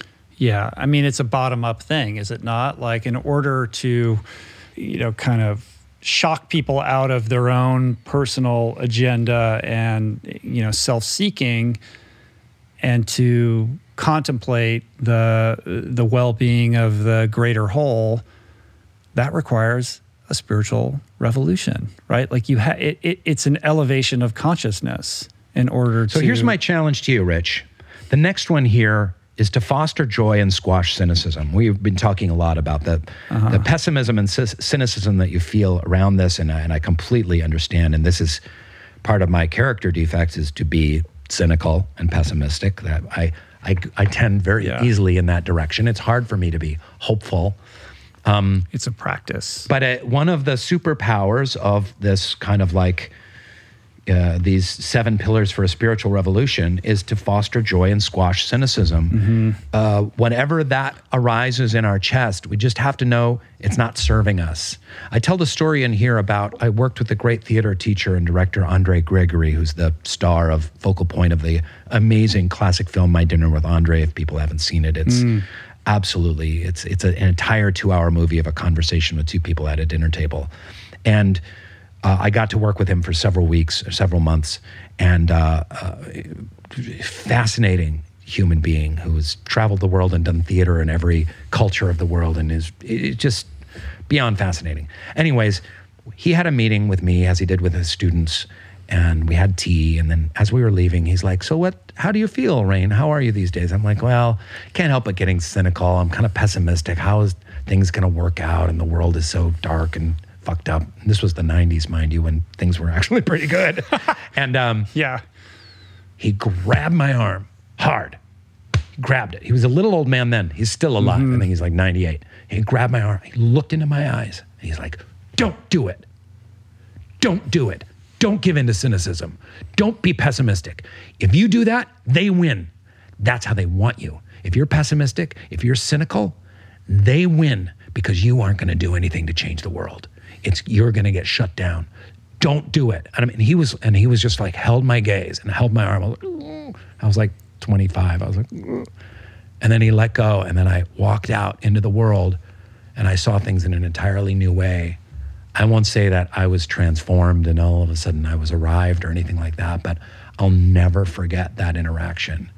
And I think that for all of the listeners, for you and the Rich Roll posse, um, it is so important to to foster joy and hope in everything that we do because the other side, the side of darkness, the empire, you know, Yeah. the the the the the Voldemort that forces that are The out there. Sauron. They want us cynical. They want us pessimistic, and they want us in resultingly not doing anything. So, how do we, especially engender that and inspire that in the younger generation? How do we do that with teens? How do we do that with college kids and people in their 20s that are lost and dealing with this rampant mental health crisis that's killing millions? How do we foster and engender hope in that generation? Whatever we can do that's our most important task in front of us. Mm. That's beautiful. Yeah, you know, like you, my my default setting or my disposition is, you know, as a as a tried and true Gen Xer, uh-huh. you know, is to be cynical, and it's it's work, it's a practice to keep that at bay and to try to find a way to hold on to hope or to cultivate that. And I, as you were sharing that beautiful story, I was thinking about the what's her name, having a senior moment Happens to me the, all the time. The, every day. Um, come on. The the beautiful woman who worked with the apes. Uh, Jane Goodall. Jane Goodall's The Book of Hope. Have you read this book? No. Yes. So it's a book co-written by my friend uh, Doug Abrams, and it's all about that. Like, how do you maintain hope in the face of dire circumstances, or you know, all the all the pressures of society that are kind of marshaling you to you know believe otherwise. Mm. And he also wrote a book with the Dalai Lama called the Book of Joy. Yeah, and Desmond Tutu. Yeah, same, I read, I read same that, guy. yeah, yeah. So oh, same, okay. yeah, same guy. Um, which are yeah, those two books together kind of speak to exactly yeah. what you're saying. Yeah, which is great. Um, you have a whole beautiful section in this book about uh, pilgrimages, like this idea of going on a sacred pilgrimage. And it's really a discussion about in a broader sense, you know, asking the question about like in our modern world, like what is holy anymore? Like what is deserving of reverence in the modern world? Like how do we think about what is and what is not sacred? Mm. And how has that changed or evolved over time? Mm. Yeah, I um, went with my family a few years back on what is a Baha'i pilgrimage to um, the north of Israel, in the Haifa, Israel area, where the founder of the Baha'i faith is buried, which is the most kind of sacred spot to Baha'is. And there are a number of other, you know, shrines there. That's where the Baha'i Administrative Center is, and so it has a lot of like power and and uh, and beauty, beautiful gardens and architecture. You can Google it, and it was really profound because we went on this journey with people from like the Philippines and Romania mm-hmm. and Italy and in Finland and like all over the world and a very diverse group of people that were Baha'is that came in to, you know, take this nine day journey of prayer and meditation and to be devout. You think about that word devout, which also is connected to devotions, devoted. And it, it really, when I got back home, I saw things in a very different way because I was like, wow, there's just nothing sacred around me. it was so weird to have nine days when things were sacred and you would you would pray and you would meditate and you would ponder things and you would and you did it as a group and it was really a beautiful experience and then in contemporary Los Angeles it just feels like nothing is sacred. I mean, I suppose if you do a dawn hike and you're on you know, and you're in the Santa Monica Mountains and you see the sunrise or something like that, certainly that has a sacredness and a connection to nature uh, is is where sacred is. But I I use that story to kind of pose the question about what is sacred in the modern world, and I and I reference the uh, great medieval Japanese uh, poet Basho, who wrote haiku and is considered like the greatest haiku poet of all time.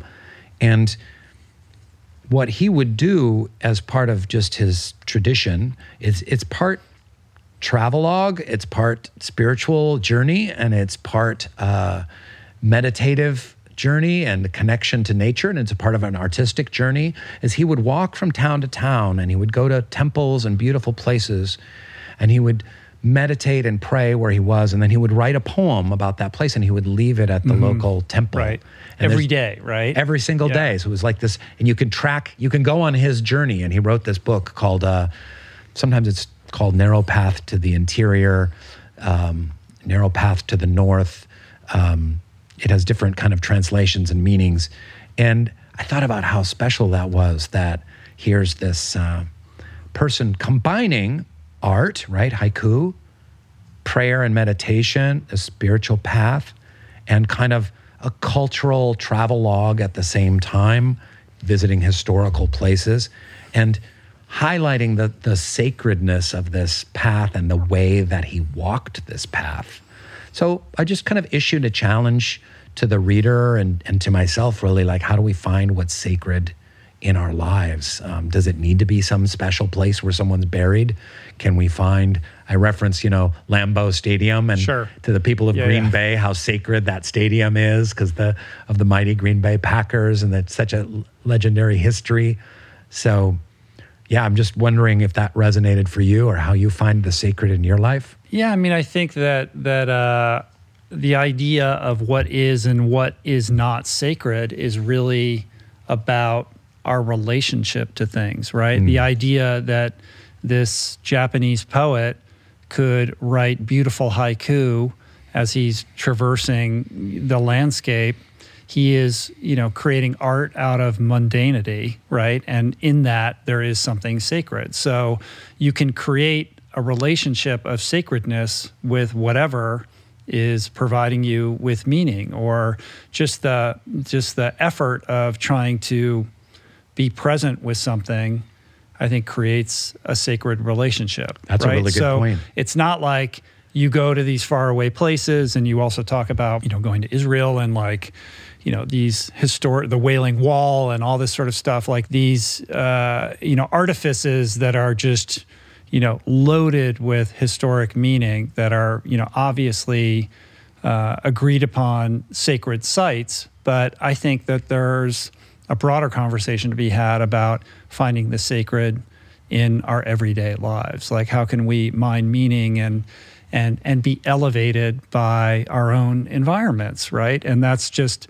a decision that you make and a decision to kind of invest whatever experience you're having with a with a more kind of I don't know elevated conscious awareness of of how it could be uh, awe-inspiring or wonder-inducing rather than just mundane or normal or I mean can it be can can you drive down the 101 freeway in Los Angeles and and figure out a way to you know find something sacred about that I don't know maybe Well, I was You know? just thinking as you were saying that, what would it be like if we wrote a haiku about every place that we visited every single day? Even, Yeah, Even in right? the mundanity of our life, even just going to Trader mm-hmm. Joe's and picking up some navel Sure. oranges. The Rich Roll Podcast.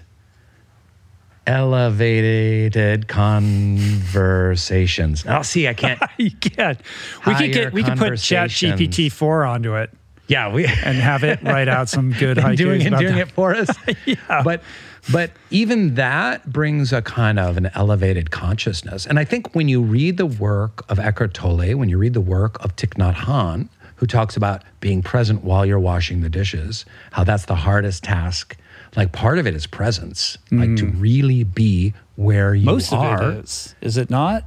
It's such a If you can be, I mean, Eckhart Tolle would say if you're completely present with what you're doing, there is nothing that isn't sacred, Mm-hmm. right? Like that capacity to be 100% in the moment that you're in is there you know it, it speaks to this idea of oneness and unity mm-hmm. right? Like mm-hmm. human beings are are organisms that are always trying to identify patterns. And in that pattern making kind of proclivity we tend to other right? Like we're this they're that. This makes sense this doesn't i fit over here those people are over there and it it it belies the truth the greater truth, which is the oneness of everything, which you speak so eloquently about in the book. Um, and you know, presence is a way of transcending or, or overriding that that default to kind of identify patterns that are mechanisms of separation. hand in hand with that, very well said, is what we can learn from indigenous peoples and looking back into our history. Because if you look back far enough, all of us were at one point in time indigenous. you know, Yeah. My people were indigenous to the to Norway and to the British Isles back in the day. But when I think about Basho, I think too about art, nature, because the haiku was always about nature, art, nature, spirituality, religion. You know, it comes from the Buddhist and Shinto tradition. Art, nature, and spirituality all converge, and there's no separation between them. So to strive for the sacred, I would say that art, beauty, nature, and the spiritual are all unified and are working together. Um, as the many Native American traditions point us to. So, how do we do that in the Western society? Um, I don't know. You're supposed to have the answers. I don't have the answers. I have the questions. yeah, yeah. Um, well, speaking of of indigenous uh, traditions, one thing you do talk about in the book is, you know, how we as modern individuals in Western society are always trying to look for shortcuts to these answers, and one of those shortcuts is you know exploring traditions of the indigenous in the form of plant medicine right and the sort of pitfalls and also advances that that you know these experiences that people are having like I have a lot of opinions about this but mm-hmm. you're you're pretty clear in yeah. how you feel about all of this so explain kind of your perspective here's my unpopular opinion yeah. okay it's an unpopular opinion that I share. So go ahead. You're you're an unpopular opinion. Oh, that's good. Yeah. I didn't know that you shared that. Um, I talk about quote unquote plant medicine, which, by the way, why isn't heroin or cocaine a plant medicine? Yes, I've asked myself this question. Why is it only like yeah. what we want cocaine is a is a plant like we apply like also this idea that it's the work. Have you heard right. that one? Yeah, yeah. I'm yeah, doing the work. I'm doing the work. Yeah. Mm. Do the work when you're, you know, you're doing your taxes and doing the work when you're do the work when you're taking your family to the mall to get some shoes. Um, yeah, I feel very strongly because I remember, because I'm old enough to remember people in the 70s who were talking about LSD and what a revolution that was in the early 60s and mid 60s with Timothy Leary and drop in, drop out, et cetera, and everyone doing acid. And that acid was the gateway toward self realization. And, you know, I met and I have a couple uncles that fried themselves in that way and met people whose brains were just fried from doing acid. And they, you could look in their eyes and you saw rainbows in their eyes, but you'd also fry yeah. a lot of neurons along the way. And then I remember being in college in the 80s and early 90s and people like going to the, going to do peyote and going to do mushrooms in the mountains and having these kind of like experiences that are outside of the daily where they're looking for this enlightenment. And now with ayahuasca, I feel like it's the same kind of thing. Like, oh, my shaman, the shaman went to the Best Western in Tempe, Arizona, and I met him there. He used to go like yeah. to Panama and Colombia yeah. and actual Amazon, and now uh-huh. like they're coming to now you. Now they're like yeah, like down by LAX. Yeah, the, but I know people Hilton. that have gone to literally right. just gone to uh, a conference room sure. you yeah. know, to do their ayahuasca. And I just feel like it's a very American thing. It's like I want to I want to have this peak experience. I'm going to pay, you know, $875 to fly the shaman up to Costa Rica or to this resort in Mexico and have this experience. It's going to change my mind. It's going to change how I see things. And, you know, and, but I'm going to do it every year or two and the rest of the year, fuck it. I'm just gonna like I'm gonna be an asshole. To, yeah. just try and make a lot of money. Yeah. I'm gonna use my Back dating to, apps. Yeah, I'm gonna look at you, you, you porn, and and just you know, uh, you know, collect comic books, and you know, go to the movies or, or whatever it is that we do in our lives. Uh-huh. And it's a very American kind of thing. I think it's a cop out, and I think it it. We were talking about Basho. We were talking about Wakantanka. We were talking about Eckhart Tolle. Like this this is hard work. You know, spiritual transformation is hard daily work. Mm-hmm. Now I can hear a lot of people saying, "Well, I'm going to do the daily work, but I just this will help me see things in a different way." And I know people that has had a very powerful effect. And by the way, I don't want to take away from the efficacy of these drugs to help people who are suffering from severe extreme depression and from severe extreme drug addiction that there has been some proof that they have worked on those things with, you know, a professional, you know, and with a very specific system in mind toward healing. That's not what I'm talking about. I'm talking about the recreational, touristic idea of I want to go get enlightenment in Costa Rica at a resort, and I can. I've only got till Friday, 3 p.m. till Monday, 10 a.m. in order to do it. Right, because I got to get back for the board meeting. Yeah. Yeah, so I agree with you 100%. Certainly, there are efficacious cases. I know people personally who I think their lives have been benefited from having these experiences and the science that's coming out around uh, you know the use cases with respect to depression, PTSD, and addiction, as you mentioned, I think are are promising and interesting. Yeah. I just think that the idea that um, we can have a casual relationship with these very powerful substances and that uh, the mainstreaming of it, such that you know we're, sort of lured into this idea that that this should be part of our like daily wellness routine is is irresponsible. And i do think that tourist sensibility is problematic and it is you know kind of so you know emblematic of like an american sensibility. Like as somebody who like went to rehab and i know people i have a i know a guy who you know, was on ketamine and jumped off his roof. Like these are not benign substances. These are very powerful substances that need to be, you know, administered in controlled environments in the best case scenario. Uh, and I think we just need to slow down a little bit and, And like you know rethink. what? You, know, you don't need it to have a transformative sure, spiritual you don't, experience. right? And and it's really about like to the extent that they can open up a portal and allow you to step outside of your ego and and see things maybe more broadly. I'm i'm cool with that. Like great. But that is only as valuable as the follow-up work and the path that you're going to pursue to Mm-hmm. Kind of more deeply invest in in in what that means for you Yeah. right Yeah. and you don't need to do those things in order to have those experiences. And fast tracking your spiritual development or growth is is really not like what it's about. I met a young guy and he talked about his ayahuasca trip and how he saw oneness in all things and how all things were connected and unified. And it actually gave him a belief in God. And it was really transformative. And I was like, oh, that's great. What do you do? And what do you do? What do you do? What's your life? It's like, well, I buy, sell, and trade uh, sneakers and Air Jordans. So I, you know, I'll buy a sneaker for three hundred dollars and I'll sell it to some teenager in Ohio for five hundred dollars. And it's like, okay, all right.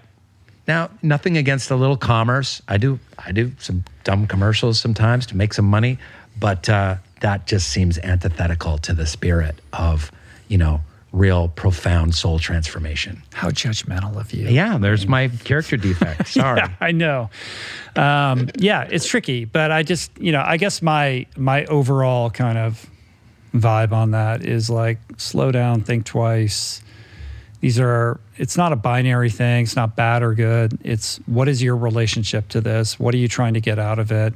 And what is the plan of, you know, after these experiences? What are you going to do with it? Like I, I yeah, I have a friend who I think he does it like every weekend. Yeah. I, you know, and then he's like, I'm doing the work. And I'm like, dude, like, are you not enlightened yet? Like, Yeah. what are you doing? Like, this is an escape Yeah. on some level. Like, how are you incorporating this into your life? I did the work 15 years every day with alcohol. I was doing the work. Yeah. I was just doing the How'd work. that work Different- out? It didn't, it didn't, it didn't, it didn't, it didn't work. It's such a bummer. It didn't. I wish it did. It didn't soothe me. It didn't allow me to escape my pain and my anxiety, and it didn't didn't quell the fear. Mm-hmm. and so, what here is the what is the what is the daily practice now look like for you? So, uh, I would say about four or five days a week, uh, I am able to uh, wake up in the morning and read a holy writing from my faith tradition, which reminds me about my spiritual essence and my spiritual nature, that I am uh, a spiritual being having a human experience, as uh, Père Teilhard de Chardin says.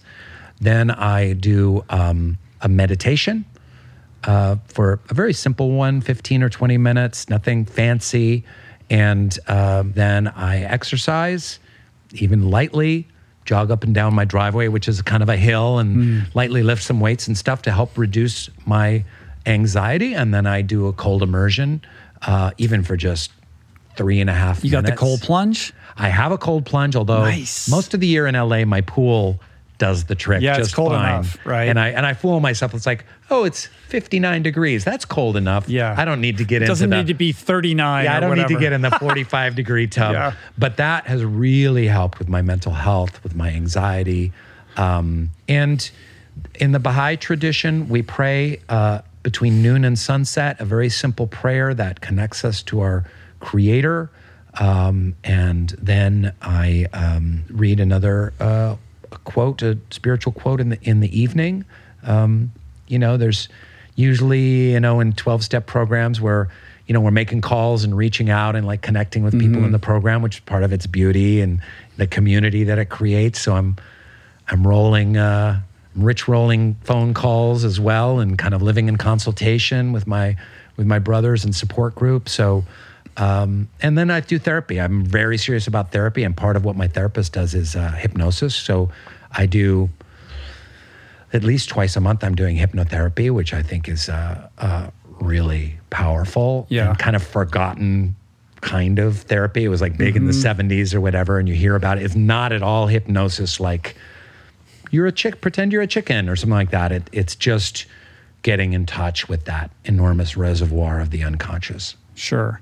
Um, and I think you mentioned last time you do like a men's group. You still do that? Mm-hmm. Yep. Yeah, yeah. Yep. Yeah, yeah, I do a men's group retreat every uh, three or four months. We get together at, you know, an Airbnb or someone's house, and we do intensive, you know, step study and sharing and uh-huh. um, and bonding activities and and stuff like that. To because intimacy among grown men, as you know, is really difficult, and it's mm-hmm. something that's really lacking in our culture. Uh, yeah, the only way men can bond is over sports, really, and and you know, playing sports and and watching sports and and stuff like that. So, you know, sharing with other middle-aged men and being vulnerable and um, asking for feedback, help, and you know consultation is is a powerful force. Yeah i think modeling that is is super important especially when it comes to kind of untangling that knot. Like when we think about what's required to elevate consciousness in order to more efficaciously like solve these problems in a healthy way like the big problems that we have a lot of it, ha- it you know kind of tracks back to you know, masculine models of unhealth, like our inability to kind of communicate mm. uh, or or be honest about our emotions, or you know, check our ego and all these sorts of things that like kind of, you know, have this undercurrent of like driving culture in the wrong direction and you know pushing us towards that you know existential cliff. I remember when I first got into therapy um, in the early 2000s in LA, and someone recommended a therapist, and he ended up being really great. And I, and he would say like, "So Rainn, what's going on?" And I would kind of summarize what I did that week, and then like, "So how are you feeling?" And I was just like, I had literally had no vocabulary to talk about what was going on inside. I, it wasn't that I was I was flummoxed. I literally didn't have the language, and he had this kind of poster of this emotion wheel. and it was like, is it this? And I'd is be like, that? I'd be like, well, I'm I'm pretty frustrated with my career, let's say. Like I would do a superficial thing. And he'd be like, frustrated, okay. And he'd pull out this like emotion color wheel and it was like mm. frustrated, you know, and it had different variations of it, like irked, uh, irate, um, overwhelmed. And it's like, do any of those? I'm like, actually overwhelmed. Yeah, overwhelmed. Mm. That's what I'm feeling. Overwhelmed. Oh, okay. How does that make you feel? And then I'd have another emotion and like I had to learn a language because no one had taught or modeled it for me. Mm-hmm. A language of how to have feelings and how to communicate those feelings. I was just so uh, locked up and constipated. Yeah. Um, and and the idea that to do that somehow threatens your masculinity, mm, right? Like right. it's a it's a threat to like this identity, uh, you know, of what it means to be a man. And I think it's so important to do that. And and I think your guy Justin Baldoni, yep. like he's like at the leading edge of like trying to educate people about this in a, in a really interesting way. He's caught a lot yeah. of flack for that. He's, really? Yeah, he's gotten this, this great uh, book and podcast called Man Enough, where he really challenges his own ideas about his masculinity. And obviously, he's like a model, handsome guy right, with like so washboard, handsome. It's washboard abs. And yeah. but he talks about how like you know if he was doing a show and he had to take his shirt off like for weeks in advance, he would just feel less. I mean, he's got washboard abs. Right. I mean, they're insane, and he just feel less than and judged and overwhelmed and like, and his body and he wasn't enough and. But they really take apart masculinity in some interesting ways on that podcast and in his book. And boy, he's caught a lot of flack from it. I mean, he gets lambasted online. What is it and- the what is the negative feedback? I guess it's the um, Andrew Tate contingent of like you're a cuck and Right. a pussy to kind of even question what being a man really is, and you're you're emasculated and you're you're pussy whipped, and uh, there is you know there's a there's a population that views any challenges to masculinity as you know some kind of very threatening affront and uh, and a dangerous direction for humanity to go, which is men having feelings, being vulnerable, expressing their feelings, asking for their needs to be met.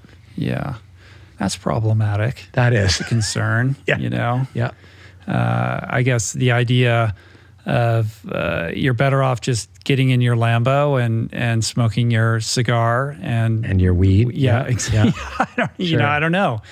Um, that's upsetting because I, I see what Justin's doing and I think it's so cool. You Yeah. know, and the fact that there's organized pushback to that is disconcerting. Yeah. I Yeah. suppose. Um, so we got to wrap this up, but you know, maybe you know we can kind of close this with with just some thoughts around why you think it's worthwhile and meaningful for somebody to cultivate a spiritual connection or to to really grapple with you know these ideas that that kind of transcend the the you know material world in which you know kind of predominates our our, our daily experience for somebody who's listening to this or watching it for whom maybe they have a negative uh, reaction to religion because of the way they were brought up, or they have an allergy to anything spiritual. Um, you know, make the case for why this is worthwhile for somebody to kind of mine or explore. Gladly. Thank you. Great question. So, the first thing I will say is the reason why spirituality is important is because it is reality. So, what is reality? I am fully in agreement with Teilhard de Chardin, who said, We are not human beings having a spiritual experience, we are spiritual beings having a human experience. I fully know, uh, it goes beyond belief, I fully know that I am a soul and that I am inhabiting or attached to or in connection with a bodily form for who knows how long 60 70 90 years i'm not sure how long it'll last and that is my reality. And the who i am and what i am is not my body. It's not even my personality. It's not even like the background that i you know it's not the trauma i suffered. It's not what i've been through. That there is a little spark of the divine inside of me or that is part of me that is reflecting the majesty of the divine of god the divine presence the creative force. Just like a sunflower turns to the sun and follows the sun throughout the course of the day that is reality. So for me to deny my reality is is not beneficial to anyone and at least at least not myself. So now if you're a hardcore atheist and you're like that's bullshit prove it to me uh, prove to me this divine spark of which you speak i want to see it in a laboratory or in an algorithm or on a computer screen well that's not quite how it works because every spiritual tradition will show you that we live in a matrix, that we live in a, an illusion.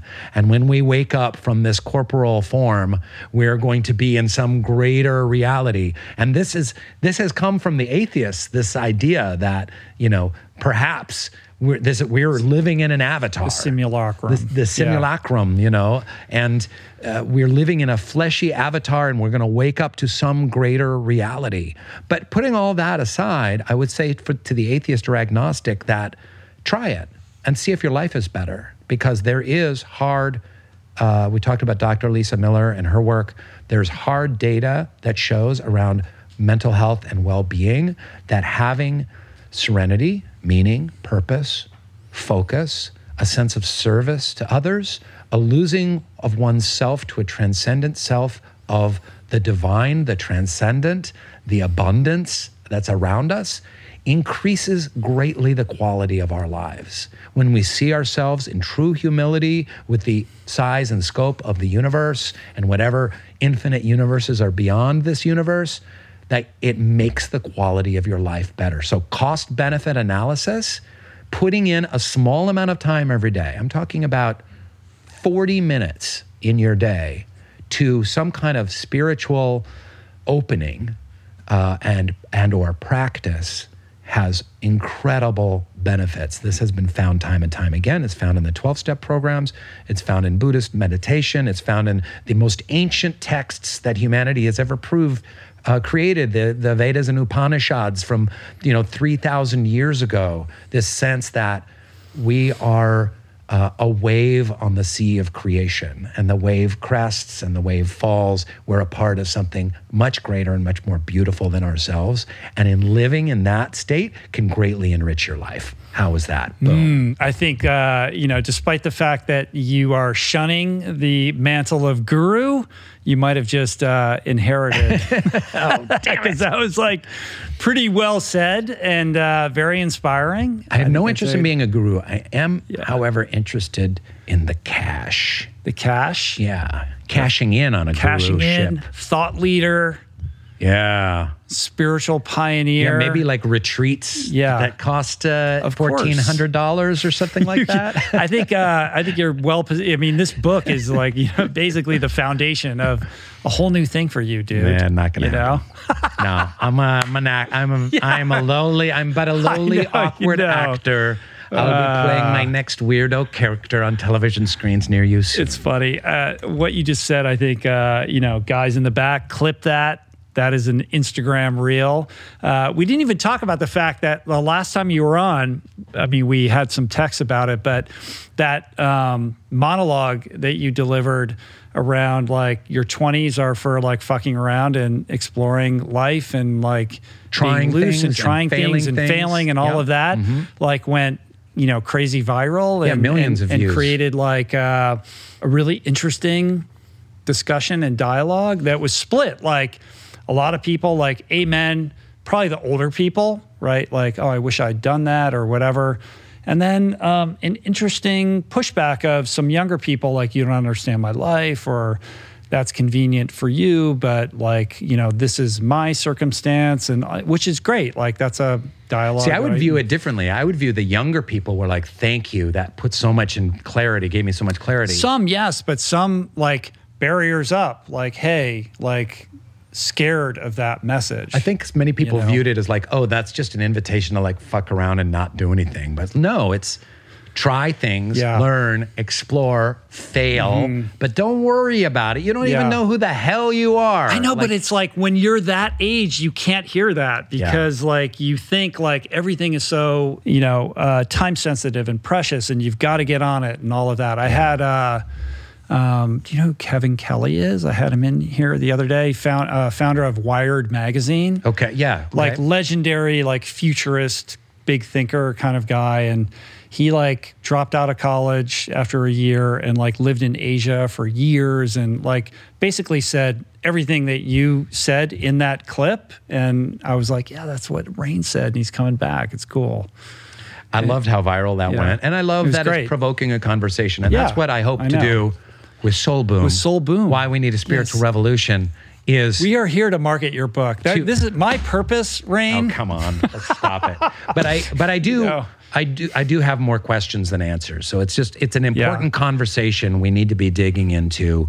You know, what are spiritual tools? Can they benefit us personally, and can they benefit us collectively? Let's talk about it. Sure, and I think it's important to point out uh, that that you have. Uh, a, a sense of humility about this whole thing. Like we didn't really talk about that, but like you're sort of self-deprecating throughout this whole thing like hey i don't have the answers but let's ask these questions and like hey how preposterous is it of me to be writing this book and mm-hmm. and uh, you know using like kind of fun examples from pop culture to illustrate like these deeper points that you're making and it's a really it's it's it, it strikes a balance between being super deep and and provocative and asking a lot of the reader while also being really fun and easy to read. Like I, I literally You are read marketing it in like a day. You, You know? are marketing my book. It is. I, I loved it. It's great. I'm, I'm excited for you. I love what you do on your podcast, and uh, the conversations that you have are so important, and, and the the scope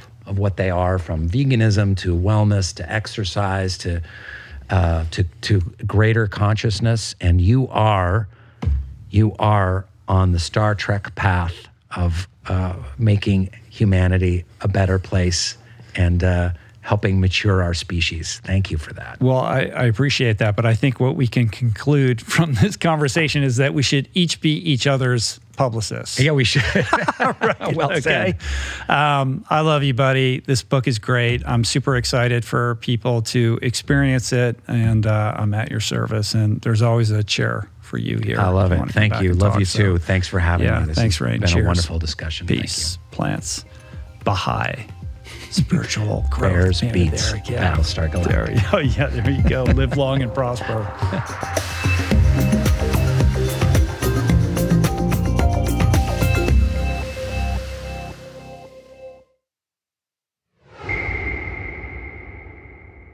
That's it for today. Thank you for listening. I truly hope you enjoyed the conversation. To learn more about today's guest, including links and resources related to everything discussed today, visit the episode page at richroll.com, where you can find the entire podcast archive, as well as podcast merch, my books, Finding Ultra, Voicing Change in the Plant Power Way, as well as the Plant Power Meal Planner at meals.richroll.com. If you'd like to support the podcast, the easiest and most impactful thing you can do is to subscribe to the show on Apple Podcasts, on Spotify, and on YouTube and leave a review and or comment. Supporting the sponsors who support the show is also important and appreciated. And sharing the show or your favorite episode with friends or on social media is, of course, awesome and very helpful. And finally, for podcast updates, special offers on books, the meal planner, and other subjects, please subscribe to our newsletter, which you can find on the footer of any page at richroll.com. Today's show was produced and engineered by Jason Camiolo, with additional audio engineering by Cale Curtis. The video edition of the podcast was created by Blake Curtis, with assistance by our creative director, Dan Drake. Portraits by Davey Greenberg, graphic and social media assets courtesy of Daniel Solis, Dan Drake, and AJ Akpodiete. Thank you, Georgia Whaley, for copywriting and website management. And of course, our theme music was created by Tyler Pyatt, Trapper Pyatt, and Harry Mathis. Appreciate the love, love the support. See you back here soon. Peace. Plants. Namaste.